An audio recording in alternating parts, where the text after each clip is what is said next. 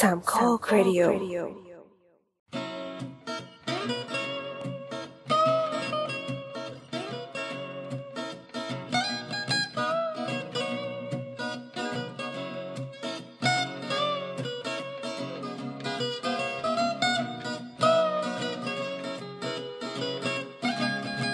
คนนั้นมีเรื่องสงสัย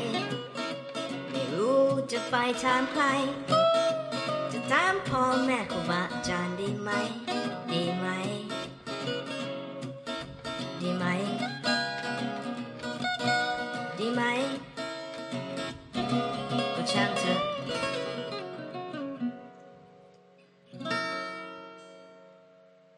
สวัสดีครับ นี่คือรายการเสาร์เสาร์นะครับ เป็นช่างเถอะอีกครั้งหนึ่ง เรามาเจอกันวันที่ 5 กันยายน 2563 นะครับ เราอัดกันวันที่2ก็คือเป็นวันพุธก่อนหน้านิดเดียว อันนี้เป็น EP เท่าไหร่แล้วเนาะร้อยหกสิบเจ็ดปะอ่า167อันเมื่อกี้เป็นเสียงตัวนะครับ สัปดาห์ที่แล้วตัวไม่มานะครับ แล้วสัปดาห์หน้าตัวก็จะไม่มาอีกอู้หลายครั้งแล้วนะเนี่ยมาอัดพร้อมกันไม่ใช่เหรอเราอยู่ในโลกที่เส้นเวลาไม่ได้เดินเป็นเส้นตรงนะครับเล็ดเหรอครับทีนี้เมื่อกี้ก่อนที่จะอัดเราก็แสดงความหนักใจกัน เพราะตอนนี้ก็ห้าทุ่มครึ่งแล้ว เราไม่รู้ว่าคืนนี้จะจบที่กี่โมง เหมือนบีบเป็นคร่าวๆว่าคำถามไหนที่แบบมันจริงจังเกินไป เราก็จะทำเป็นไม่รู้เรื่องแล้วก็ข้ามไปนะครับ ขอบคุณผู้ฟังที่ส่งคำถามมานะครับ ก็สามารถพูดคุยกับเราได้ที่ Twitter แอดสาวสาวๆนะ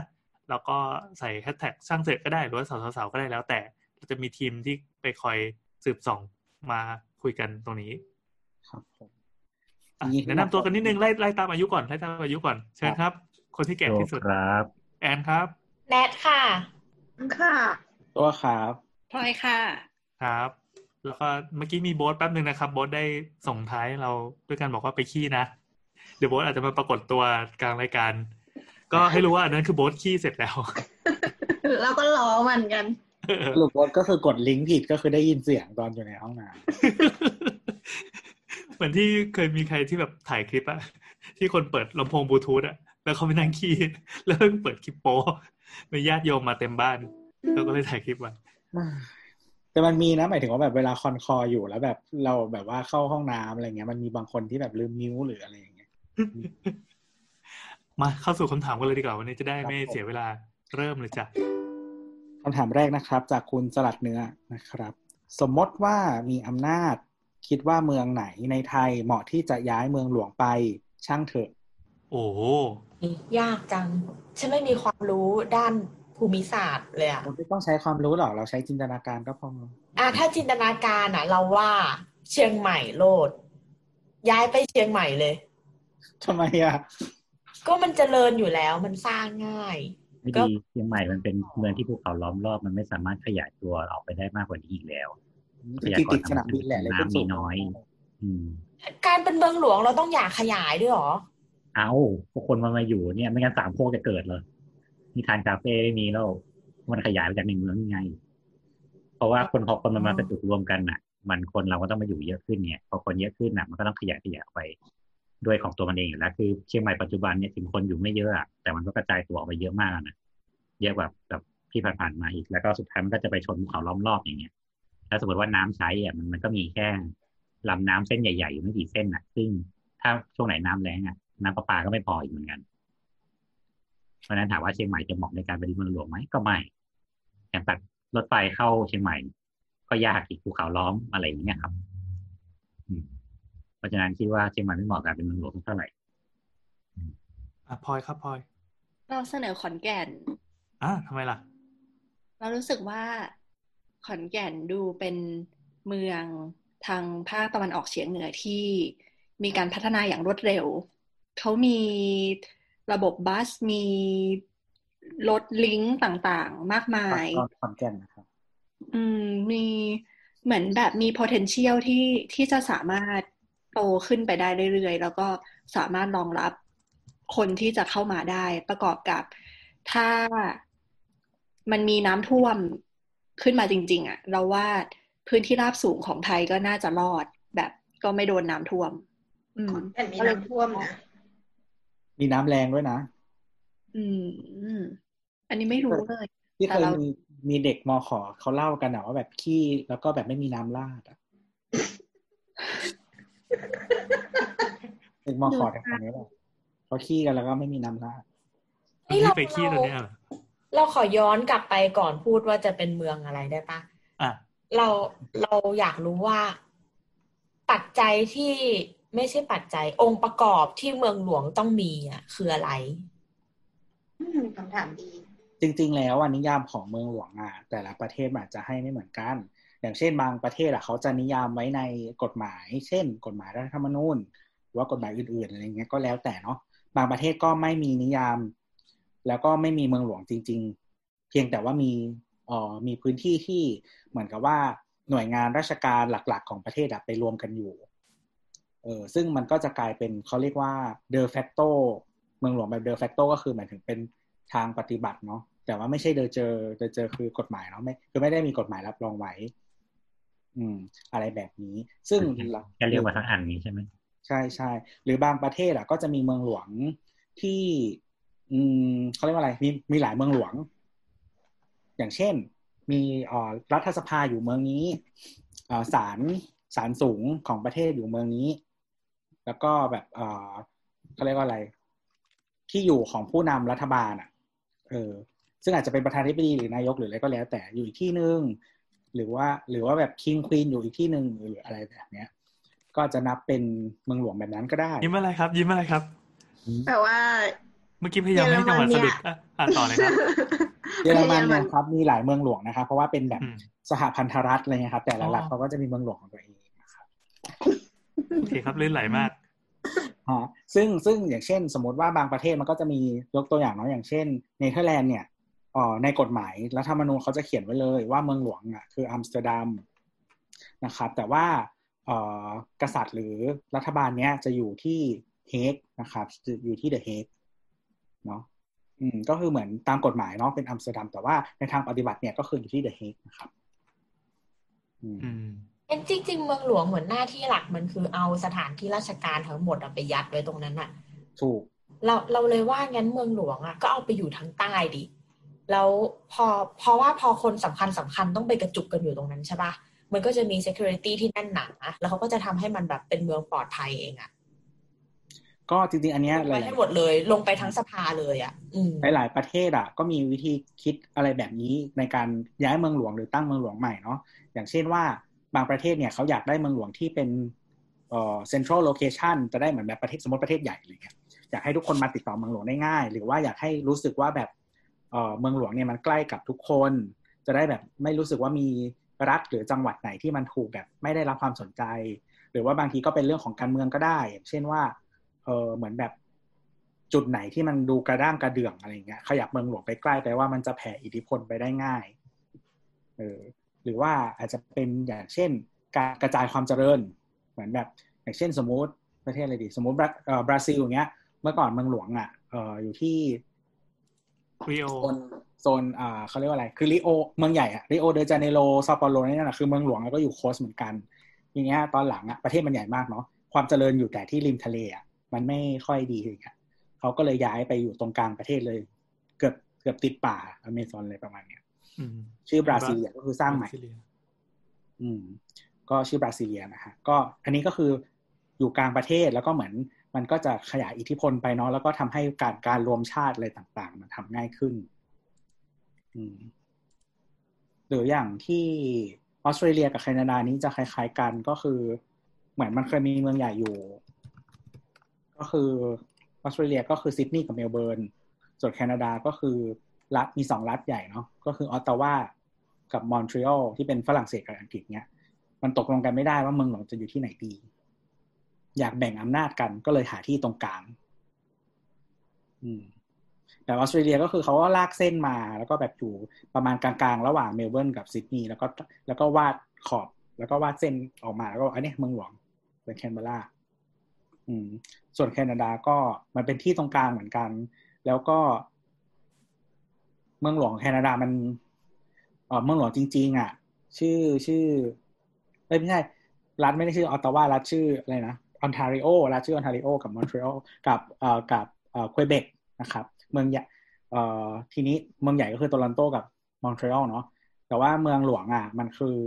ออตตาวาซึ่งอยู่ฝั่งออนทาริโอแต่ว่าเขาจะมีเขาจะวาดเขตพิเศษขึ้นมาอันนึงอะที่มันรวมเมืองสองฝั่งอะ อีกฝั่งหนึ่งชื่อกากาดิโน แล้วรวมกันอะ เป็นพื้นที่เป็น capital district ของแคนาดา อืม มันจะได้เหมือนแบบอยู่บอร์เดอร์พอดีอะ ฝั่งหนึ่งอยู่ ฝั่งหนึ่งฝั่งหนึ่งอยู่ออนแทรีโอฝั่งหนึ่งอยู่เอ่อควยเบกจะได้แบบว่าไม่ต้องตีกันนะมึง อืม อะไรแบบเนี้ยฉะนั้นแบบที่แนทบอกอะว่าอย่างเช่นว่า เออเราจะแผ่อิทธิพลหรือว่าจะปรับเอ่อ dynamic ของการเมืองภายในประเทศอะก็สามารถใช้การย้ายเมืองหลวงไปได้เหมือนกัน จืดนั่นก็เป็นการเลคเชอร์แนทมีย้ายไปไหนดีครับแนทมีความเห็นที่มีประโยชน์ด้วย คืออะไรครับ เมื่อกี้ไงหมายถึงว่าแบบไม่ได้ไร้สาระอย่างเดียว แต่ก็คือมันมีประเทศที่แบบคล้ายประสบปัญหาคล้ายๆแล้วอย่างเช่นว่าเมืองหลวงแออัดใช่ไหมอืมแบบเอ่อมาเลเซียอย่างเงี้ยเขาก็ไม่ได้ใช้วิธีย้ายเมืองหลวง แต่เขาใช้วิธีสร้างศูนย์ราชการแห่งใหม่ที่อยู่ใกล้เมืองหลวงเดิม แต่ว่าออกจากนอกเมืองไปอืม ก็คือตามกฎหมายมันยังเป็นกัวลาลัมเปอร์อยู่ แต่ว่าเขาย้ายหน่วยราชการส่วนใหญ่ไปอยู่เมืองชื่อปุตราจายาเนาะ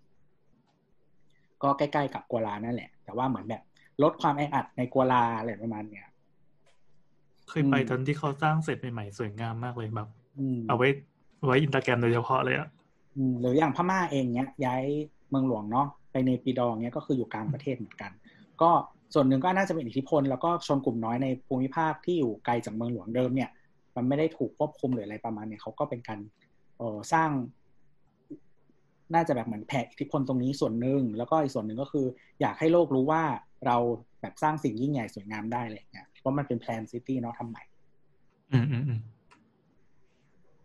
แล้วก็มีล่าสุดก็มีอินโดนีเซียเพิ่งย้ายเหมือนกัน แต่เดิมอยู่จาการ์ตานะ แต่นี่คือ คือเป็นเรื่องภูมิศาสตร์โดยเฉพาะเลยปะ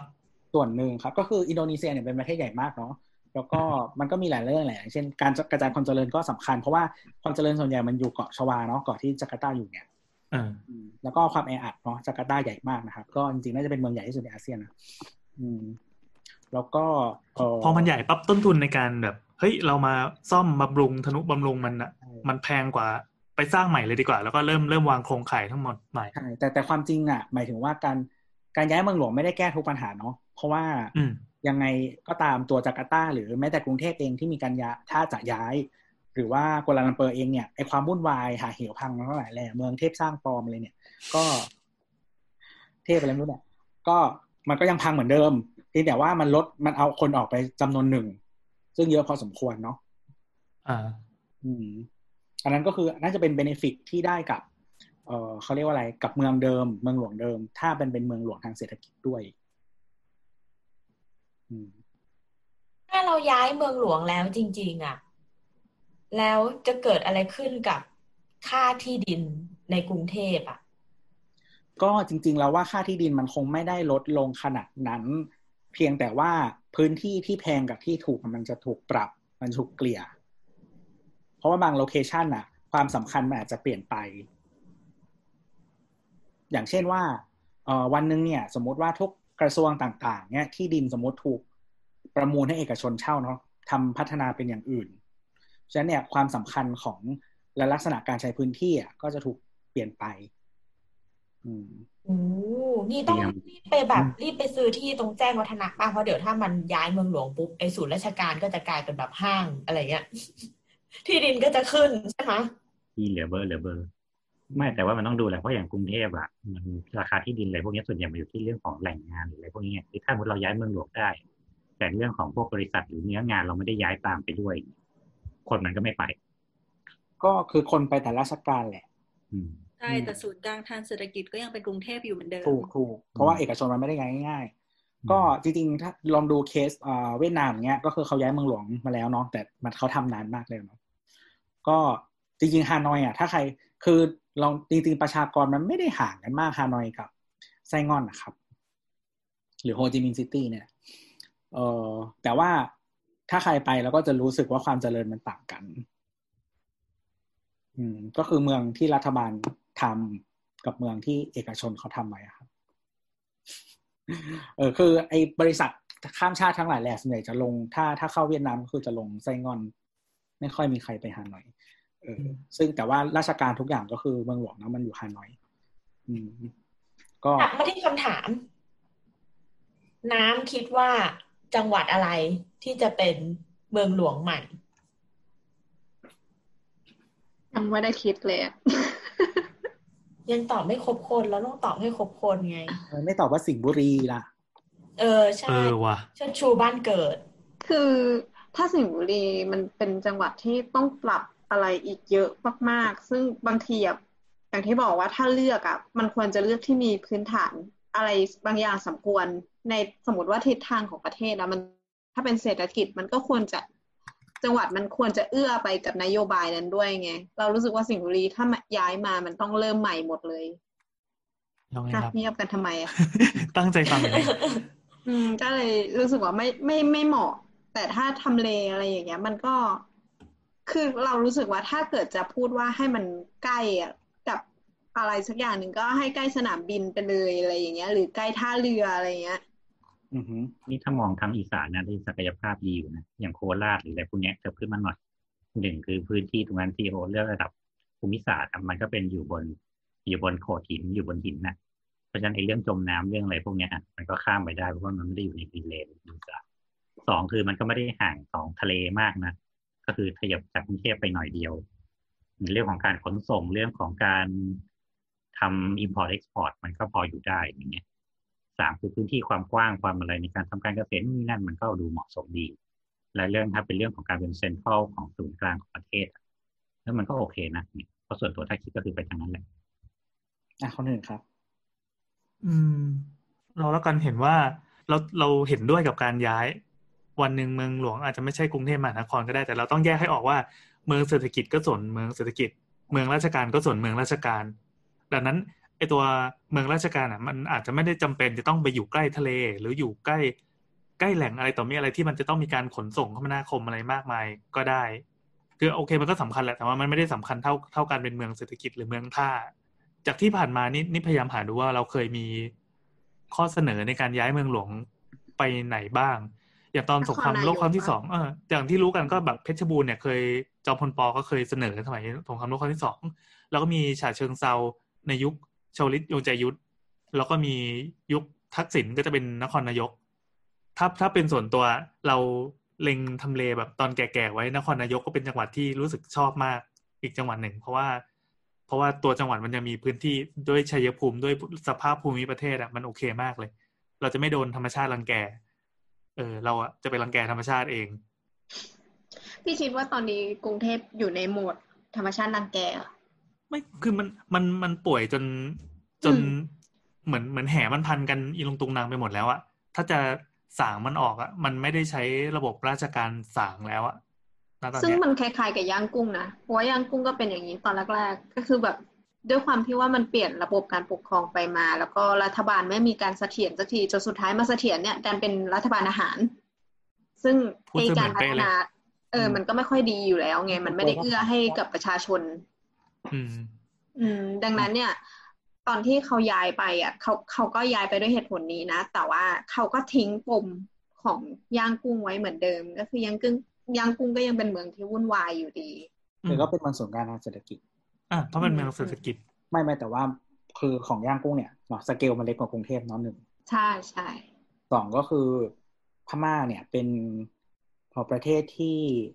ชาติพันธุ์มีความหลากหลายสูงอือืมมอืม แล้วเขาก็มีแบบกลุ่มต่างๆ เนาะกระจายอยู่ทั่วประเทศ เพราะฉะนั้นเนี่ย การอย่างที่บอกว่ามันเป็นการกระจายอำนาจอะไรอย่างนี้ด้วย ในการควบคุมเอ่อพื้นที่อะไรอย่างเงี้ย แต่ว่า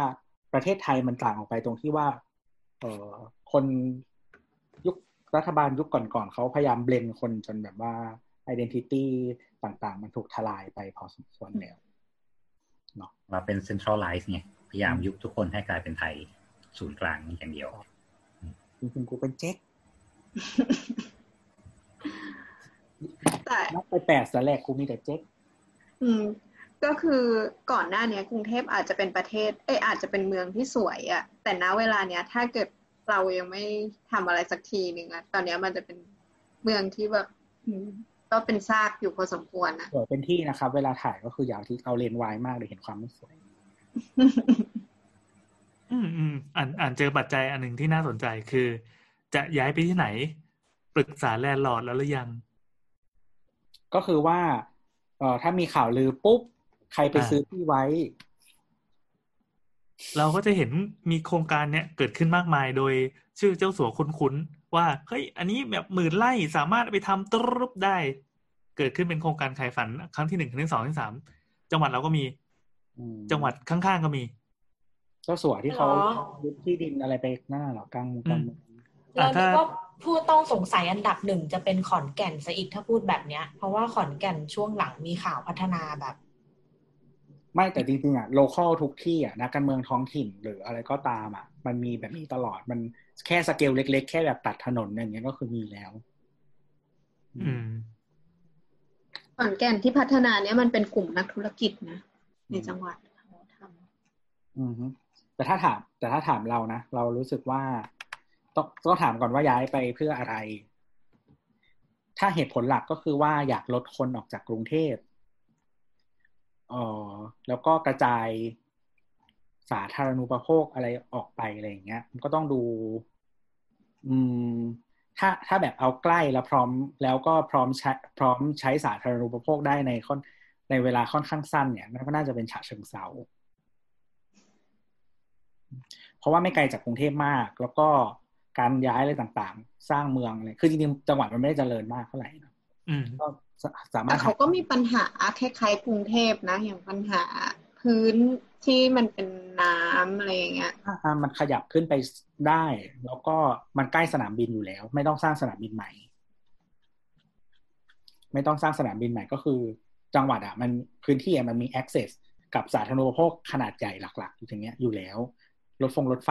สนามบินอะไรอย่างเงี้ย เออคือเราว่าสนามบินอะสำคัญกว่าพวกท่าลงท่าเรืออะไรเงี้ยมันไม่ต้องมีเทรดทางน้ำอะ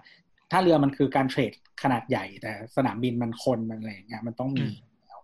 ถ้ามีการแบบทำธุรกรรมหรืออะไรทุกอย่างเกี่ยวกับรัฐบาลอะมันต้องมันต้องมีคนมาเออเรือมันเป็นของเนาะใช่ใช่เรือมันเป็นของมากกว่าเดี๋ยวนี้เนาะมันไม่ใช่การที่แบบขนคน เพราะฉะนั้นเนี่ย อันนี้ก็คือจะไม่ต้องทำใหม่ แต่ถ้าไปที่อื่น ก็อาจจะต้องมีสนามบินใหม่หรือถ้าใช้สนามบินเดิมก็อาจจะใช้เป็นแบบชั่วคราวกี่ปีว่าไปอะไรเงี้ยเออที่เป็นไปได้ก็อาจจะอย่างเช่นโคราช โคราชมีสนามบินอยู่แล้วที่มีนะฮะแล้วก็รถไฟมีรถไฟแบบค่อนข้างเป็นชุมทางเป็นอะไรอย่างเงี้ย ค่อนข้างครอบคลุม อืม แล้วก็โลเคชันก็อยู่ค่อนข้างกลางประเทศ อืม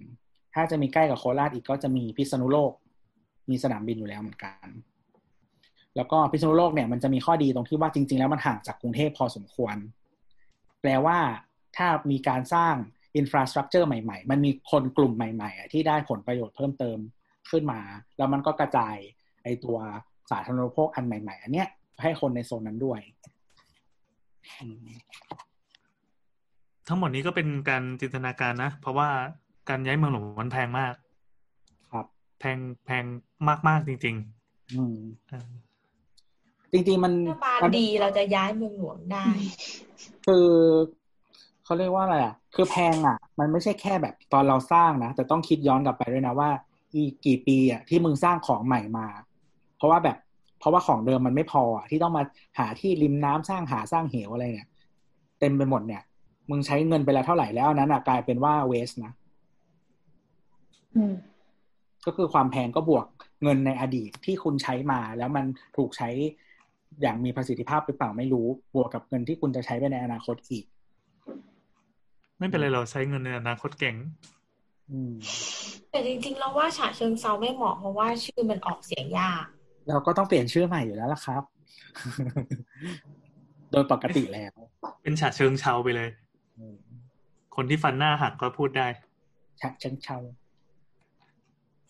อืมมาหอว่เครับเรียกชื่อแปดริ้วเนี่ยเหรอ แปดริ้วมันมาจากเอ่อแม่น้ำบางประกงอุดมสมบูรณ์มาก จับปลาขึ้นมาแล้วก็แล่ได้แปดริ้วก็คือตัวใหญ่มากอ๋อเพิ่งรู้อยากจะให้โบสมาอยู่ตรงนี้จริงๆแล้วทำท่าแปดริ้วให้ดู เพราะว่าหน้าผากมีขนาดกว้างมาก สามารถพับได้ถึงแปดริ้วเขาอุดมสมบูรณ์มันที่ราบสูงจบยังจบแล้จวบแล้วค่ะ โอเคคำถามถัดไปจ้า คำถามถัดมานะครับ เฮ้ย เราจริงจังกันมากเลยเนี่ย นี่รอบหน้าเราน่าจะให้แบบ เหมือนเหมือนให้แต่ละคนอะผัดกัน คิดเสียงมาว่าจะทำเสียงอะไร เหมือนรอบหน้าน้ำทำเสียงแทรกอะไรอย่างเงี้ยเออลองดูลองดูเขาถามนี้ดูยากอะน่าจะทำเสียงนิ้นสปอยอีพีหน้า อ่ายังไงครับ คำถามคำถามนะครับ จากคุณช็อกช่อนนะครับเขาถามว่าทำสาวๆดีกว่าแบบนี้ ก็ได้หรอคะ เก็บเงินค่าผ่านทางคนนอกหมู่บ้านปกติห้ามใช้ไปเลยนี่นาอันนี้เขาพูดถึงกรณีเอ่อเป็นที่ดินที่หนึ่งนะครับซอยสุขุมวิทเจ็ดสิบเจ็ดเนาะของ developer เจ้าหนึ่งนะครับเอ่อเขาซื้อที่ดินเนาะขนาดใหญ่สองฝั่งคลอง อืม แล้วก็เสร็จแล้วเนี่ยก็ ทำเป็น mix use อะไรประมาณนี้อืมแล้วก็มีการจ้าง mix use ก็คือมีทั้งแบบออฟฟิศมี community mall มีเอ่อ resident อะไรที่อยู่อาศัยอะไรประมาณนี้เนาะแล้วก็เขามีการทำเอ่อสะพานข้ามคลองภายในโครงการ เรียกว่าภายในโครงการมันก็คือทางขึ้นและทางลงอะ มันอยู่ในโครงการของเขาอืมแต่ว่ามันพาดผ่านคลองที่เราเอ่อที่ปกติเนี่ยคลอง เนี้ยมันไม่มีคนครอบครองได้เนาะมันถือเป็นที่สาธารณะชอบคำว่าครอบครองว่ะนะครับ อะไรประมาณเนี้ย แล้วทีนี้ก็คือเหมือนก็คือมีประชาชนร้องเรียนกับเขตเนาะว่าแบบมันผิดไหมอะไรอย่างเงี้ย เพราะว่าเขาอะคิดค่าใช้บริการการใช้สะพานข้ามคลองอันนี้ ที่ทางขึ้นและทางลงอยู่ในที่ดินของเขา อืมอืมแต่ว่าสร้างผ่านคลองสาธารณะ เอ๊ะมันมีกฎหมายเกี่ยวกับการสร้างสะพานข้ามคลองอยู่ใช่ไหมที่ว่าอะถ้าจำไม่ผิดนะน่าจะไม่ผิดเพราะว่าเหมือนเหมือนเราเคยถามของเทศบาลของจังหวัดเราเนี่ยเขาบอกว่าถ้าจะสร้างสะพานสร้างได้ก็ขออนุญาตไปให้ผ่านเสร็จปั๊บสะพานเนี่ยจะต้องเปิดให้เป็นสาธารณะ เพราะว่ามันมันข้ามแหล่งน้ำสาธารณะ อันนี้ถูกปะอันนี้ไม่แน่ใจเรื่องนั้นนะเพราะว่ามีความรู้สึกว่ายังไงครับของบางอย่างมันจะต้องยกให้เป็นประโยชน์สาธารณะ หรือว่า มันยังไงดีล่ะ เหมือนตอนเนี้ย พื้นที่ทั้งสองฝั่งอะ มันมันเป็นของเอกชนไปแล้วไงอืมแต่อันนี้เหมือนประมาณว่ากูทำเพื่อของกูใช้คนเดียวอะกูก็ไปขออนุญาตโดยที่แบบว่า เพื่อเชื่อมซ้ายและขวา อย่างในกรณีอย่างของแอน คือ ถ้าสมมติว่ามันมีถนนถ้ามีอะไรอยู่แล้วตัดไป เพื่อเป็นพื้นที่สาธารณะเชื่อมพื้นที่สาธารณะด้วยกันน่ะ ตัวนั้นน่ะ ต้องเป็นของสาธารณะอืมให้สามารถใช้ประโยชน์ร่วมกันได้ เหมือนเราซื้อเรามีบ้านอยู่อะแล้วอยู่ดีเราก็แบบทำสะพานเชื่อมกัน แล้วก็มีคนบอกว่าเฮ้ยขอเดินข้ามหน่อยสิก็ต้องอนุญาตเปิดประตูบ้นให้หน่อย ก็ไม่สิเนี่ยเพราะว่ามันก็จะถ้ามีอนุญาตเป็นมัเวจะลามีนะเป็นภาระจำยอมเออมันเออมันเหมือนพระจำยอมแล้วก็มันเหมือนมีอะสมมติว่าอันเนี้ยถ้าสมมติว่าเคสนี้มันติดตรงที่สะพานโอเคสะพานต้องเป็นสาธารณะใช่ไหมได้งั้นกูเก็บค่าถนนทางเข้าซ้ายและขวา ซึ่งอันผ่าเนี้นยที่ดินของกู ซึ่งอันเนี้ยเขาถูก อ่าเป็นพื้นที่ของเขาเขาจะเปิดก็ได้ปิดก็ได้ อืม ซึ่งคำถามมันก็เลยคิดว่า ไอ้เคสเนี้ย มันค่อนข้างเขาเรียกว่ามันเป็นช่องช่องของกฎหมายดีกว่า เพราะว่ามันไม่ได้การสวิตไว้ขนาดนั้นอะไรเงี้ยว่าเมื่อเวลาคุณสร้างสะพานปั๊บมันต้องเป็นสาธารณประโยชน์อะถ้าสมมติว่าโอเค ยกประโยชน์ให้จำเลยว่าอย่างที่เขาบอกว่าเขาก็ถอยมาแล้วเขาไม่เก็บลงสะพานเขาเก็บลงทางลงกับทางขึ้น แต่ว่าถ้าทำให้สะพานกลายเป็นภาระจำยอมอะแปลว่าคุณก็ต้องยอมให้ผ่านตลอด ก็ไปยกสะพานให้ก็ได้สะพานนี้เป็นของสาธารณะของตำบลนี้นะแต่ที่ซ้ายกับขวาเป็นที่กูเอาไปเลยเออเอาไปเลย แต่ว่าทีเนี้ยกาการเก็บเงินน่ะมันจะต้องไปเก็บหน้าโครงการแทนที่จะเก็บตรงสะพานหรือเปล่าอ่า คืออันนั้นน่ะมันอาจจะอาจจะเป็นว่าเขาอาจจะเพื่ออันนี้เฉยๆไงแต่พอตอนเนี้ยอะในเมื่อมันไม่มีกฎหมายหรือแบบว่ารู้สึกว่ามันผิดใช่ไหมกูก็ไปเก็บค่าทางเข้าผ่านทางก็ได้ เพราะในกรุงเทพแบบมันก็มีถนนลักษณะนี้อยู่หลายที่ไม่ใช่เหรอ อย่างเมื่อก่อนเมื่อก่อนซอยซอยโชคชัยร่วมมิตรอะไรเงี้ยเขาก็แบบเนี้ยซอยนี้เป็นซอยพื้นที่ส่วนตัววันนี้กูอยากเปิด กูก็เก็บตังค่าผ่านห้าบาทสิบบาทหรืออย่างในเชียงใหม่เองมันก็มีหลายจุดอย่างแบบเซ็นทรัลกับสวนแก้วมันจะมีทางเชื่อมระหว่างสิริมังคลาจารย์ข้ามมาทางห้วยแก้วได้เขาก็ตั้งเลยว่าสิบบาท ซึ่งถามผิดไหมไม่ผิด อันนี้เป็นพื้นที่ของเขาเขามีสิทธิ์จะเก็บเงินเท่าไหร่ก็ได้ค่าทางด่วนทางด่วนเอกชน ฉะนั้นอันนี้ถ้าถ้าถามว่าเรื่องนี้ส่วนตัวถ้ามองไอ้เรื่องที่ของโครงการเนี้ยเขาก็ไม่ได้ผิด เพราะว่ามันที่ซ้ายและขวาของเขา ซึ่งคนที่จะใช้จริงๆมันก็คือคนที่อยู่ในโครงการของเขา แค่บังเอิญว่าพอมันไปเชื่อมอีกฝั่งหนึ่งได้ คนก็อยากมีความสะดวกมากขึ้นอืมซึ่งกูก็เก็บค่าอำนวยความสะดวกเข้าแค่นั้นนั่นแหละ อันนี้มันมันพอจะเป็นเหลี่ยมได้ไหมว่า ถ้าใครที่มีพื้นที่ ที่ดินของตัวเองอยู่ติดแม่น้ำฝั่งหนึ่งหรือว่าคลองฝั่งหนึ่งเราก็ไปซื้ออีกฝั่งหนึ่งแล้วก็หาทางเชื่อมกันเพื่อใช้เหลี่ยมนี้เหมือนกันซึ่งก็ได้ แต่สุดท้ายทางนั้นก็ต้องไปเชื่อมกับถนนอีกฝั่งหนึ่งให้มันมีประโยชน์ด้วยไง เกิดไปทำเป็นแบบที่ไกลพื้นที่ยังไม่มีใครข้ามอย่างเงี้ยก็เหงาอะคืออันเนี้ยของเขาว่ามันมันมีจุด อันนี้ก็คือว่าเมื่อก่อนมันเป็นที่ดินตาบอดเนาะอืมอืมแล้วทีเนี้ยพอเขาซื้อที่ได้แปลงใหญ่รวบอะไรเงี้ย มันมีอัตประโยชน์ขึ้นมา เพราะว่ามันเป็น mixed use แปลว่าคนรอบๆ แม้จะไม่ใช่ลูกบ้านเนี่ย มันก็เออเขาเรียกว่าอะไรก็คือมาใช้มันประใช้โยชน์ประโยชน์ได้ประมาณนั้นโครงการของสสลใช่ไหมอืมเขาก็สร้างอัตประโยชน์ขึ้นมาทั้งหมดอืมซึ่งเขาอาจจะสร้างเขาอาจจะอ้างได้ว่าอ๋อเก็บเงินเพื่อที่ว่าไม่งั้นคนก็ใช้เยอะแล้วมันก็จะไม่มีความเป็น p r i เวซีของลูกบ้านเขาอะไรเงี้ยหนึ่งสองสามสี่แล้วแต่เหตุที่เขาจะอ้างขึ้นมา แต่เราก็ไม่แน่ใจดีเทลนะสมมติเป็นลูกบ้านต้องจ่ายไหมที่คิดว่าลูกบ้านไม่ต้องเพราะว่าถ้าแปะสติกเกอร์ไม่ต้องจ่ายไงอืมในเมื่ออยู่ต้องเข้าบ้านอยู่แล้วอะอืมอืมคือหลาย ๆ ที่มันจะเป็นอย่างเงี้ยว่าผ่านหมู่บ้านขอผ่านหมู่บ้านอย่างเงี้ยอ่าเก็บตังค์แต่ถ้ามีสติกเกอร์ไม่ต้องเก็บ มันมีตรงแบบเซนทันอีสต์วิวอะมันเป็นแบบว่าหมู่บ้านแล้วก็ คือมันหันหลังหมู่บ้านอะ เข้าหา เข้าหาห้าง อืม แล้วก็แต่มันจะมีไม้กระดกข้างหน้าก็คือ ถ้าใครไม่มีสติกเกอร์ของหมู่บ้านอะ เขาก็จะยามที่ทำอยู่ไม้กระดกอะก็จะเป็นคนเก็บเงินเฮ้ยเจ๋งเนี่ยมันมีเคสที่เชียงใหม่อะมันเป็นเหมือนซอยเล็กๆเนี่ยแหละเข้ามาเสร็จปั๊บจริงๆมันเป็นซอยแล้วเหมือนซอยตันอะ แล้วก็ไปจบกับที่อะแต่บังเอิญที่ตรงนั้นนะเขาสร้างเป็นคอนโดขึ้นมาแล้วตอนแรกตรงนั้นที่ตรงไปถนนตรงนั้นเนี่ยมันก็ไปเชื่อมกับที่จอดรถของคอนโดแล้วก็ไปเชื่อมกับปลายของซอยอีกซอยหนึ่งที่มันเคยเป็นซอยตันมาเหมือนกันอืมก็กลายเป็นทางเชื่อมกันเพื่อรอออกไปได้อะไรเงี้ยเออวันดีคืนดีเหมือนคอนโดตัวเนี้ยเปลี่ยนนิติเปลี่ยนเจ้าของ เขาก็กั้นเลย ผมไม่ให้เข้าถ้าเข้าต้องจ่ายตังค์อืมอีคอนโดที่อยู่ข้างหน้าเนี่ย ที่มันแบบว่าสุดปลายตันของเดิมอะ มันก็ทำแบบเดียวกันคือมันไปเอาท่อปูนอะ มาวางกั้นเลยแล้วบอกว่ากูก็ไม่ให้ผ่าน อีกฝั่งนู้นก็เหมือนกันว่ากั้นไม่ให้ผ่านมึงต่อทางไหนก็เรื่องของมึงก็เดือดร้อนทั้งคู่ว่างั้นเออสุดท้ายก็เลยต้องแบบว่าคนละครึ่งว่าอะกลางคืนกลางคืนไม่ให้ผ่านนะ แต่กลางวันนางผ่านได้อะไรเงี้ยอืมเนี่ยมันก็แบบเดียวกันนะแต่คือเหมือนสมมติถ้าถ้าเราเราไปถึงกฎหมายไอ้ที่มันจำยอมว่าต้องให้เป็นที่ผ่านแล้วอะ มันสามารถเก็บตังค์ได้อยู่ไหมอะ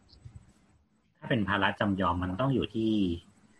คือมันจำยอมก็คือต้องยกประโยชน์ให้อะแต่ว่าจะเป็นที่ของเราอยู่ดีอะซึ่งถามว่าถ้าเขาจะเก็บตังค์ก็เก็บได้อืมเขาเก็บได้ก็ให้แต่ว่าผ่านเป็นพื้นที่เขาหมายถึงว่ามันมีก็คือเก็บได้สองแต่ว่าต้องต้องให้ให้ยอมให้ผ่านถูกไหมอืม ใช่ คือจากที่ฟังอะ มันเป็นที่ดินสองฝั่งตรงกลางเป็นคลอง ไอตัวสะพานนั้นน่ะ มันจะต้องเป็นสาธ ยกเป็นของสาธารณะ ถ้าเกิดว่าเขาจะเอาไปแบบเขาจะมีข้อกฎหมายเงื่อนไขการขออนุญาตตั้งแต่ต้น มันก็จะต้องกำหนดว่าสะพานดังกล่าว สร้างเสร็จแล้วมันต้องยกให้เป็นพื้นที่สาธารณะ ให้ประชาชนใช้ประโยชน์ได้ร่วมกัน แล้วก็คนสร้างต้องดูแล ทีนี้ถามว่าเขาเก็บค่าผ่านทางได้ไหมเก็บได้ ไม่ถือว่าผิด ถ้าเขาตั้งไอ้ด่านเก็บค่าผ่านทางดังกล่าวอะไม่ได้ตั้งอยู่บนตัวสะพาน แต่ตั้งอยู่บนพื้นที่ที่ดินของโครงการ อืมก็คือถัดออกมาก็ได้แล้วใช่แต่ห้ามแบบไปตั้งแบบกลางสะพานอย่างเงี้ย ไม่ได้เพราะถือว่าสะพานเป็นเป็นพื้นที่สาธารณะอืมมันก็เหมือนกับชายหาด แล้วมีโรงแรมที่เป็นของเอกชนตั้งอยู่ ชายหาดอะเป็นพื้นที่สาธารณะ ทุกคนเข้าไปใช้งานได้ แต่การที่เราจะเข้าไปใช้หาดเนี่ยเราต้องนั่งเรือเข้ามาอืมเพ ราะว่าเราจะผ่านทางโรงแรมเพื่อเอามาใช้อะไม่ได้อืมก็ประมาณนี้ค่ะ ครับทำไมคำถามนี้สั้นจัง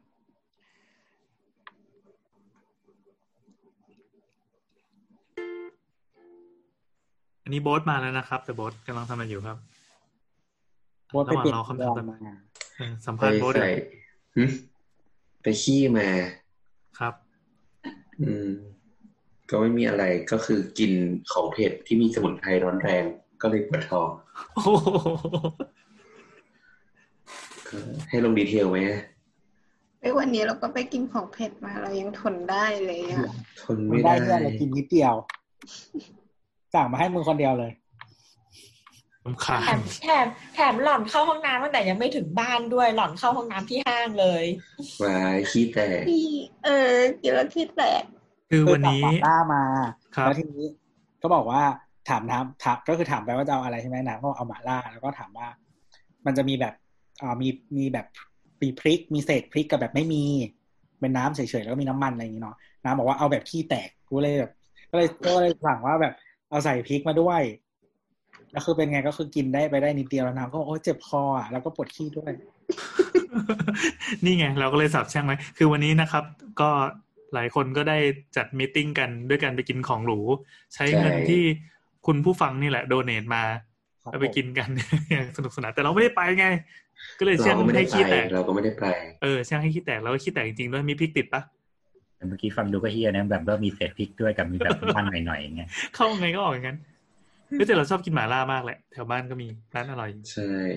คือร้านร้านเนี้ยมันสามารถเลือกได้ว่าแบบ ระดับความชาเท่าไหร่ ระดับความเผ็ดโอ้เท่าไหร่ แล้วก็มีเศษพริกหรือไม่มีเศษพริก คือคือเหมือนเวลามีคนถามว่าตอนอยู่อังกฤษอะชอบกินอะไร จะบอกว่าชอบกินหม่าล่าเว้ยอะมีขายเหรอมีแล้วแบบเออ แต่เราได้กินหมาล่าครั้งแรกอะอะเราได้กินยังหงมาล่าทีคละรั้งนแรกตอนเราไปสกอตแลนด์จริง ๆ รู้จัเอกอครั้งแรกตอนอยู่สกอตแลนด์ก็ มันเป็นวัฒนธรรมเสฉวนเนี่ยมันก็ไปพร้อมคนจีนเพื่อนเพื่อนจีนเอามาให้ แบบเพื่อนจีนมาทำก๋วยเตี๋ยวที่บ้านเอาอะไรมาใช่ใช่มาแล้วก็แบบ โอ้ชา ความรู้สึกนี้ไม่เคยเจอมาก่อนอืมเหมือนเหมือนเวลาแบบ แบบส่งโปรเจกต์เสร็จอะไรเงี้ยส่งเอเซเสร็จเนี้ยก็จะไปกินหม่าล่าเลยเออมันแต่สาแต่แก่ใจแต่แต่เราเรารู้สึกสำหรับเราอะก็คือเหมือนคล้ายๆแนทที่แนทบอกนี่ก็คือชาได้โอเค แต่ว่าเผ็ดอะไม่สู้ อ๋อคือมันต้องหายไปใช่ไหมอืมนั่นแหละ ซึ่งวันนี้เราก็ไม่ได้ตักหม้อนั้นเลย ก็คือตักอีกหม้อหนึงอย่างเดียวให้น้ำมันกินอันนั้นกินได้นิดเดียว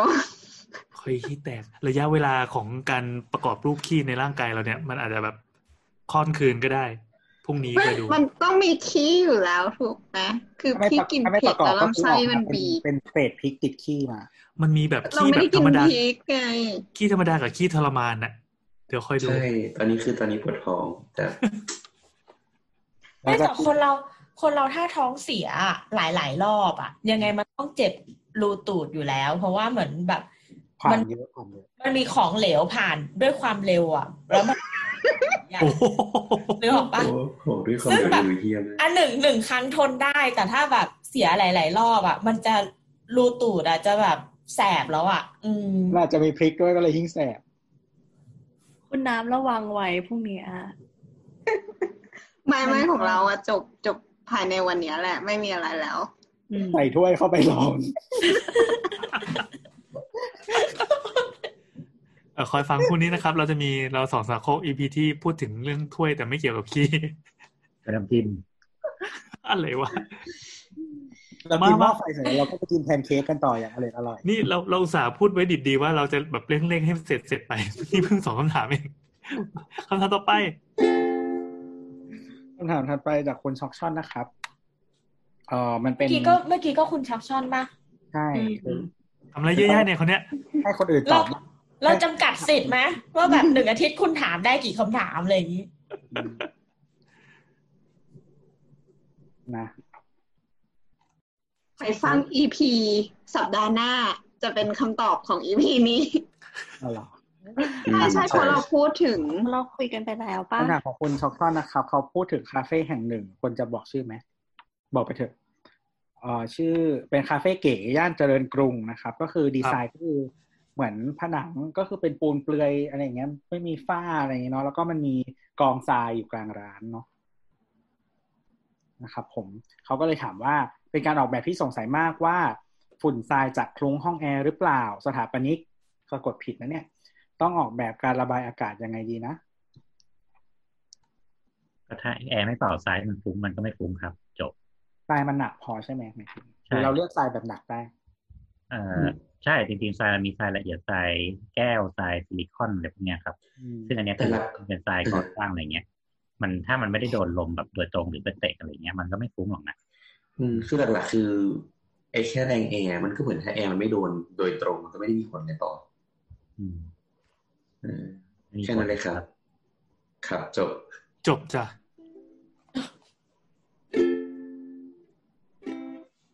คำถามถัดมานะครับ จากคุณฮอมดิโซนะครับ ก็คือเขาโค้ดมาเนาะจากโค้ดอันหนึ่งเอาจากจากอีกคนหนึ่งใน Twitter เนาะเขาเขียนว่าเอ่อ โค้ดในในโค้ดเนาะทำไมเพศที่ฉี่แล้วไม่ค่อยล้างถึงกล้าแซวเรื่องกลิ่นอวัยวะเพศหญิงจังคำถามก็คือ อยากถามสาวๆช่างเถอะว่าเรื่องโถส้วมที่เคยโถส้วมแล้วหลังจากที่ถ่ายเสร็จแปลว่าอะไรวะตรงโถจะล้างตรงร่องก้น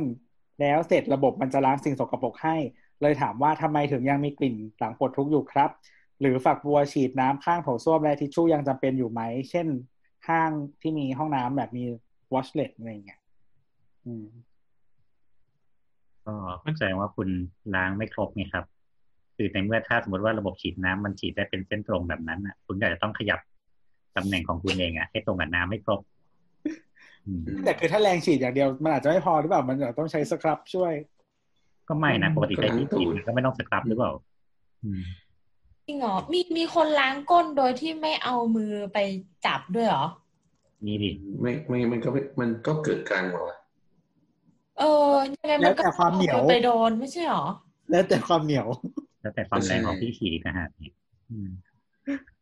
เอ้ยอันนี้เคยเป็นประเด็นประเด็นถกเถียงยิ่งใหญ่ในโลกออนไลน์ในสมัยก่อนประมาณสิบปีที่แล้วอะว่าตกลงเวลาล้างตูดเราถูหรือไม่ถู มันมีทีมหนึ่งอะเว้ยไม่ฮะเป็นคือเป็นทีมถูกับทีมไม่ถูอะแล้วก็แบบก็คือถ้ามึง discuss รู้สึกนไม่ย่งสะอาดมึงก็ถูถ้ามึงไม่รู้สึกว่าโอเค แล้วก็ไม่ต้องถูเรื่องของมึง แต่แต่ทีมที่ถูซึ่งจริงๆเราอยู่ทีมนี้นะคือไม่มีวันเลยที่แบบจะรู้สึกว่าสะอาดด้วยการไม่ถูเว้ยใช่อืมมันต้องถูมีใครอยู่ทีมไม่ถูมั้ยไหมครับ ยังไงช่วยกดรีทวีตนะครับ ถ้าไม่ถูเอ้ยถ้าถูอะมีคนมีมีคนที่ไม่ถูเลยฮะเออแต่เราเราใช้น้ำฉีดหมดเลยนะถ้าอยู่ข้างนอกก็ไม่นะเนี่ยถึงถึงจะบอกว่าใช้น้ำฉีดแล้วก็ตาม แต่ลองเช็คดูก็ได้เช็คก็ยังไงมีวะขี้เกิดกลางคือเอาทิชชู่ไปป่าดแล้วก็ดมเนี่ยเหรอไม่แต่มันก็จะมีทีมถูที่มันว่าถูกับน้ำกับถูกับกระดาษอีกอะอ่าอ่าอ่าที่ถูอันกนี้ระดาษสมก็ทุกคนสมมก็ติว่าจะเป็นเป็นที่ว่ามันยังไงก็ไม่จบเว้ยอย่างเงี้ยมันจะบาดถูเออไปก่อนด้วยซ้ำ เหมือนเราเหมือนเราทำน้ำจิ้มหกบนโต๊ะเงี้ยเราใช้กระดาษปาดยังไงมันก็ต้องมีเศษน้ำจิ้มแต่ถูกับกระดาษคือบางทีมันเป็นมันเลือกไม่ได้ไงเพราะว่ามันมีแค่นั้นอ่าอ่าก็ต้องอืมก็ต้องไปก่อนก็ต้องไปก่อนอย่างนั้นป่ะอืมอะกระดาษตรงนี้กระดาษห้ามถูกระดาษให้ซับอย่างเดียว ห้ามถูเด็ดขาดไม่ว่าจะกับปิ่มก้นหรืออะไรก็ตาม กระดาษไม่ได้มีไว้ถูมีไว้ซับเราซับแล้วมันจะหมดเหรอเออ ก็ซ้ำหลายๆรอบ ก็อาจจะใช้เยอะหน่อยแต่ว่าห้ามถูมันมันไม่ดี คือส่วนใหญ่กระดาษที่ที่มันเออมันระคายเป็นกระดาษเคืองแบบคุณภาพต่ำด้วยอะแล้วมันก็ดีไซน์มาไม่ให้นุ่มมันเพื่อละลายน้ำอะเพราะฉะนั้นเวลาถูแล้วมันมีโอกาสที่มันจะแบบแย่อะมันมันมีโอกาสบาดเยตูดอะกว่าถลอกกระดาษเช็ดหน้าว่างั้นเถอะแต่อย่าเอากระดาษเช็ดหน้าไปเช็ดตูดนะเพราะว่ามันจะทิ้งส้วมไม่ได้นะฮะอืมแต่มันนุ่มกว่านะ ใช่ถึงมันนุ่มนุ่มแต่คือถ้าคุณนุ่มกว่าแล้วอะคือคือมันละลายน้ำไม่ได้แปลว่าคุณต้องทิ้งในถังขยะ ซึ่งมันไม่ไฮจีนิกไงมันแบบเป็นขยะติดเชื้อแล้วมันก็เหม็นด้วยอะแล้วคือแบบคนถัดมาเข้าห้องน้ำปุ๊บเอาเอาตีนกดปุ๊บกลิ่นก็คือกระจายฟุ้งออกมาซึ่งอันเนี้ยตอบคำถามของคุณทอมไงเพราะจริง ๆ ประเด็นคือคุณทอมมาเขาถามว่า เออเขาสงสัยว่าไอ้สายไอ้ไอ้ที่ชำระแบบออโต้ โอมัสอะ Washlet Washlet มันยืดหดอยู่ในนั้นอะเออแล้วมันก็มีการทำความสะอาดตัวเองอะไรเงี้ยเพราะฉะนั้นกลิ่นนะคงไม่ได้เกิดขึ้นมาจากมันไงแล้วก็การการกดกดชักโครกอะก็น่าจะแบบ flush เอาเอาสารสารแข็งของเราอะลงไปหมดแล้วอะไรเงี้ยเออนิ่มก็ได้นะ เออ คือคือมันมันควรจะแบบไม่มีร่องรอยของของอนูเอืออะในอากาศแล้วอะไรเงี้ย แต่ทำไมเราถึงยังได้กลิ่นมันค้างอยู่ ก็แสดงว่ามันยังเหลืออยู่นั่นแหละมันจะมีกใช่ลิ่นก็ที่อยู่ในระบบของโถส้วมอย่างเงี้ยหรือว่าบางทีคือมันจะมีที่ว่าคืออย่างไอตัวพวกเนี้ย บางอันอะมันจะมีให้ระบบเป่าลมด้วยไง ซึ่งการใช้งานที่ถูกต้องคือคุณต้องฟลัดให้เสร็จก่อนไม่ใช่ว่าพอคุณเสร็จปั๊บคุณฉีดเสร็จปั๊บแล้วก็คุณให้เป่าขึ้นมา มันก็เป่าไอ้ที่มันอยู่ข้างล่างกองพันธุ์เพนๆของคุณอะไม่แล้วขึ้มันนมาตลบกับหัวนี่ใหม่อีกรอสบมมติฟลัชเสร็จแล้วอะแต่สมมติว่ามีคนกระเด็นติดอยู่อย่างนี้แล้วลมเป่า อืม ยากอีกอะ เพราะฉะนั้นก็คือจริง ๆ แล้วอะ พยายามใช้วอชเลตที่บ้านก็พอใช่ใช่ใช่เราเราไม่ค่อยไว้ เราไม่ไว้ใจเลยแล้วกัน คือในส้วมสาธารณะเราไม่สามารถคอนโทรลได้ว่าขี้ของคนก่อนหน้า จะสุขภาพจะเป็นยังไงไงเพราะฉะเช่นั้นนแบก็บคือพกพกไอ้ที่มันแบบว่าไว้ฉีดส่วนตัว อืมนึกภาพว่าคนก่อนหน้าไม่ไปกินไปกินต้มหม่าล่ามาอย่างเงี้ยแล้วก็ทำแบบดาวกระจายไว้อะเชี่ย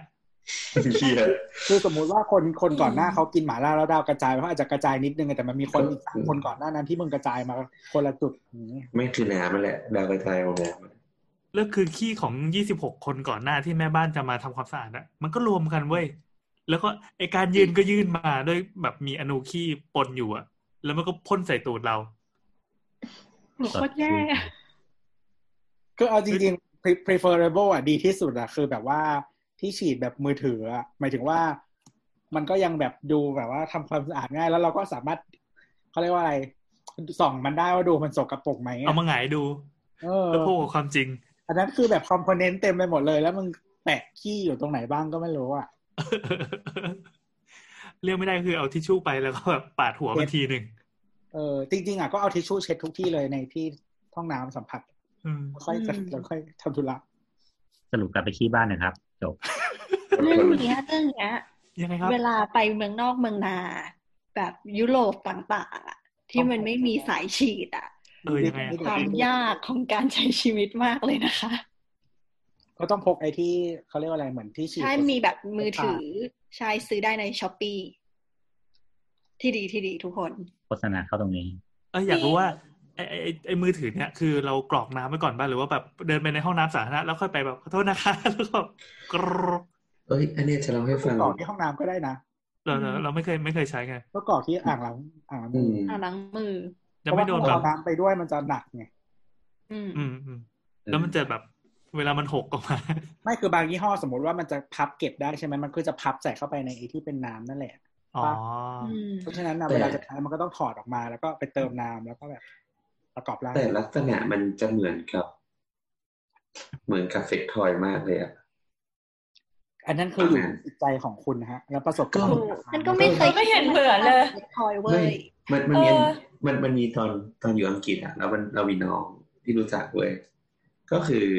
เราก็ไปแบบไปเล่นห้องน้องอะไรเงี้ยแล้วก็ไปเล่นห้องนอนนะไปเล่นห้องน้องอืมอืมแล้วเอามือล้วงเข้าไปคือแล้วตอนใต้หมอนข้างในเราก็เลยล้วง แล้วเราก็ปวดฉี่ไว้แล้วก็เข้าห้องน้ำแล้วก็ไอ้เป็นเครื่องเองเนี่ยที่ฉีดตูดอะมันจะมีลักษณะเหมือนเป็นดิวโดอะ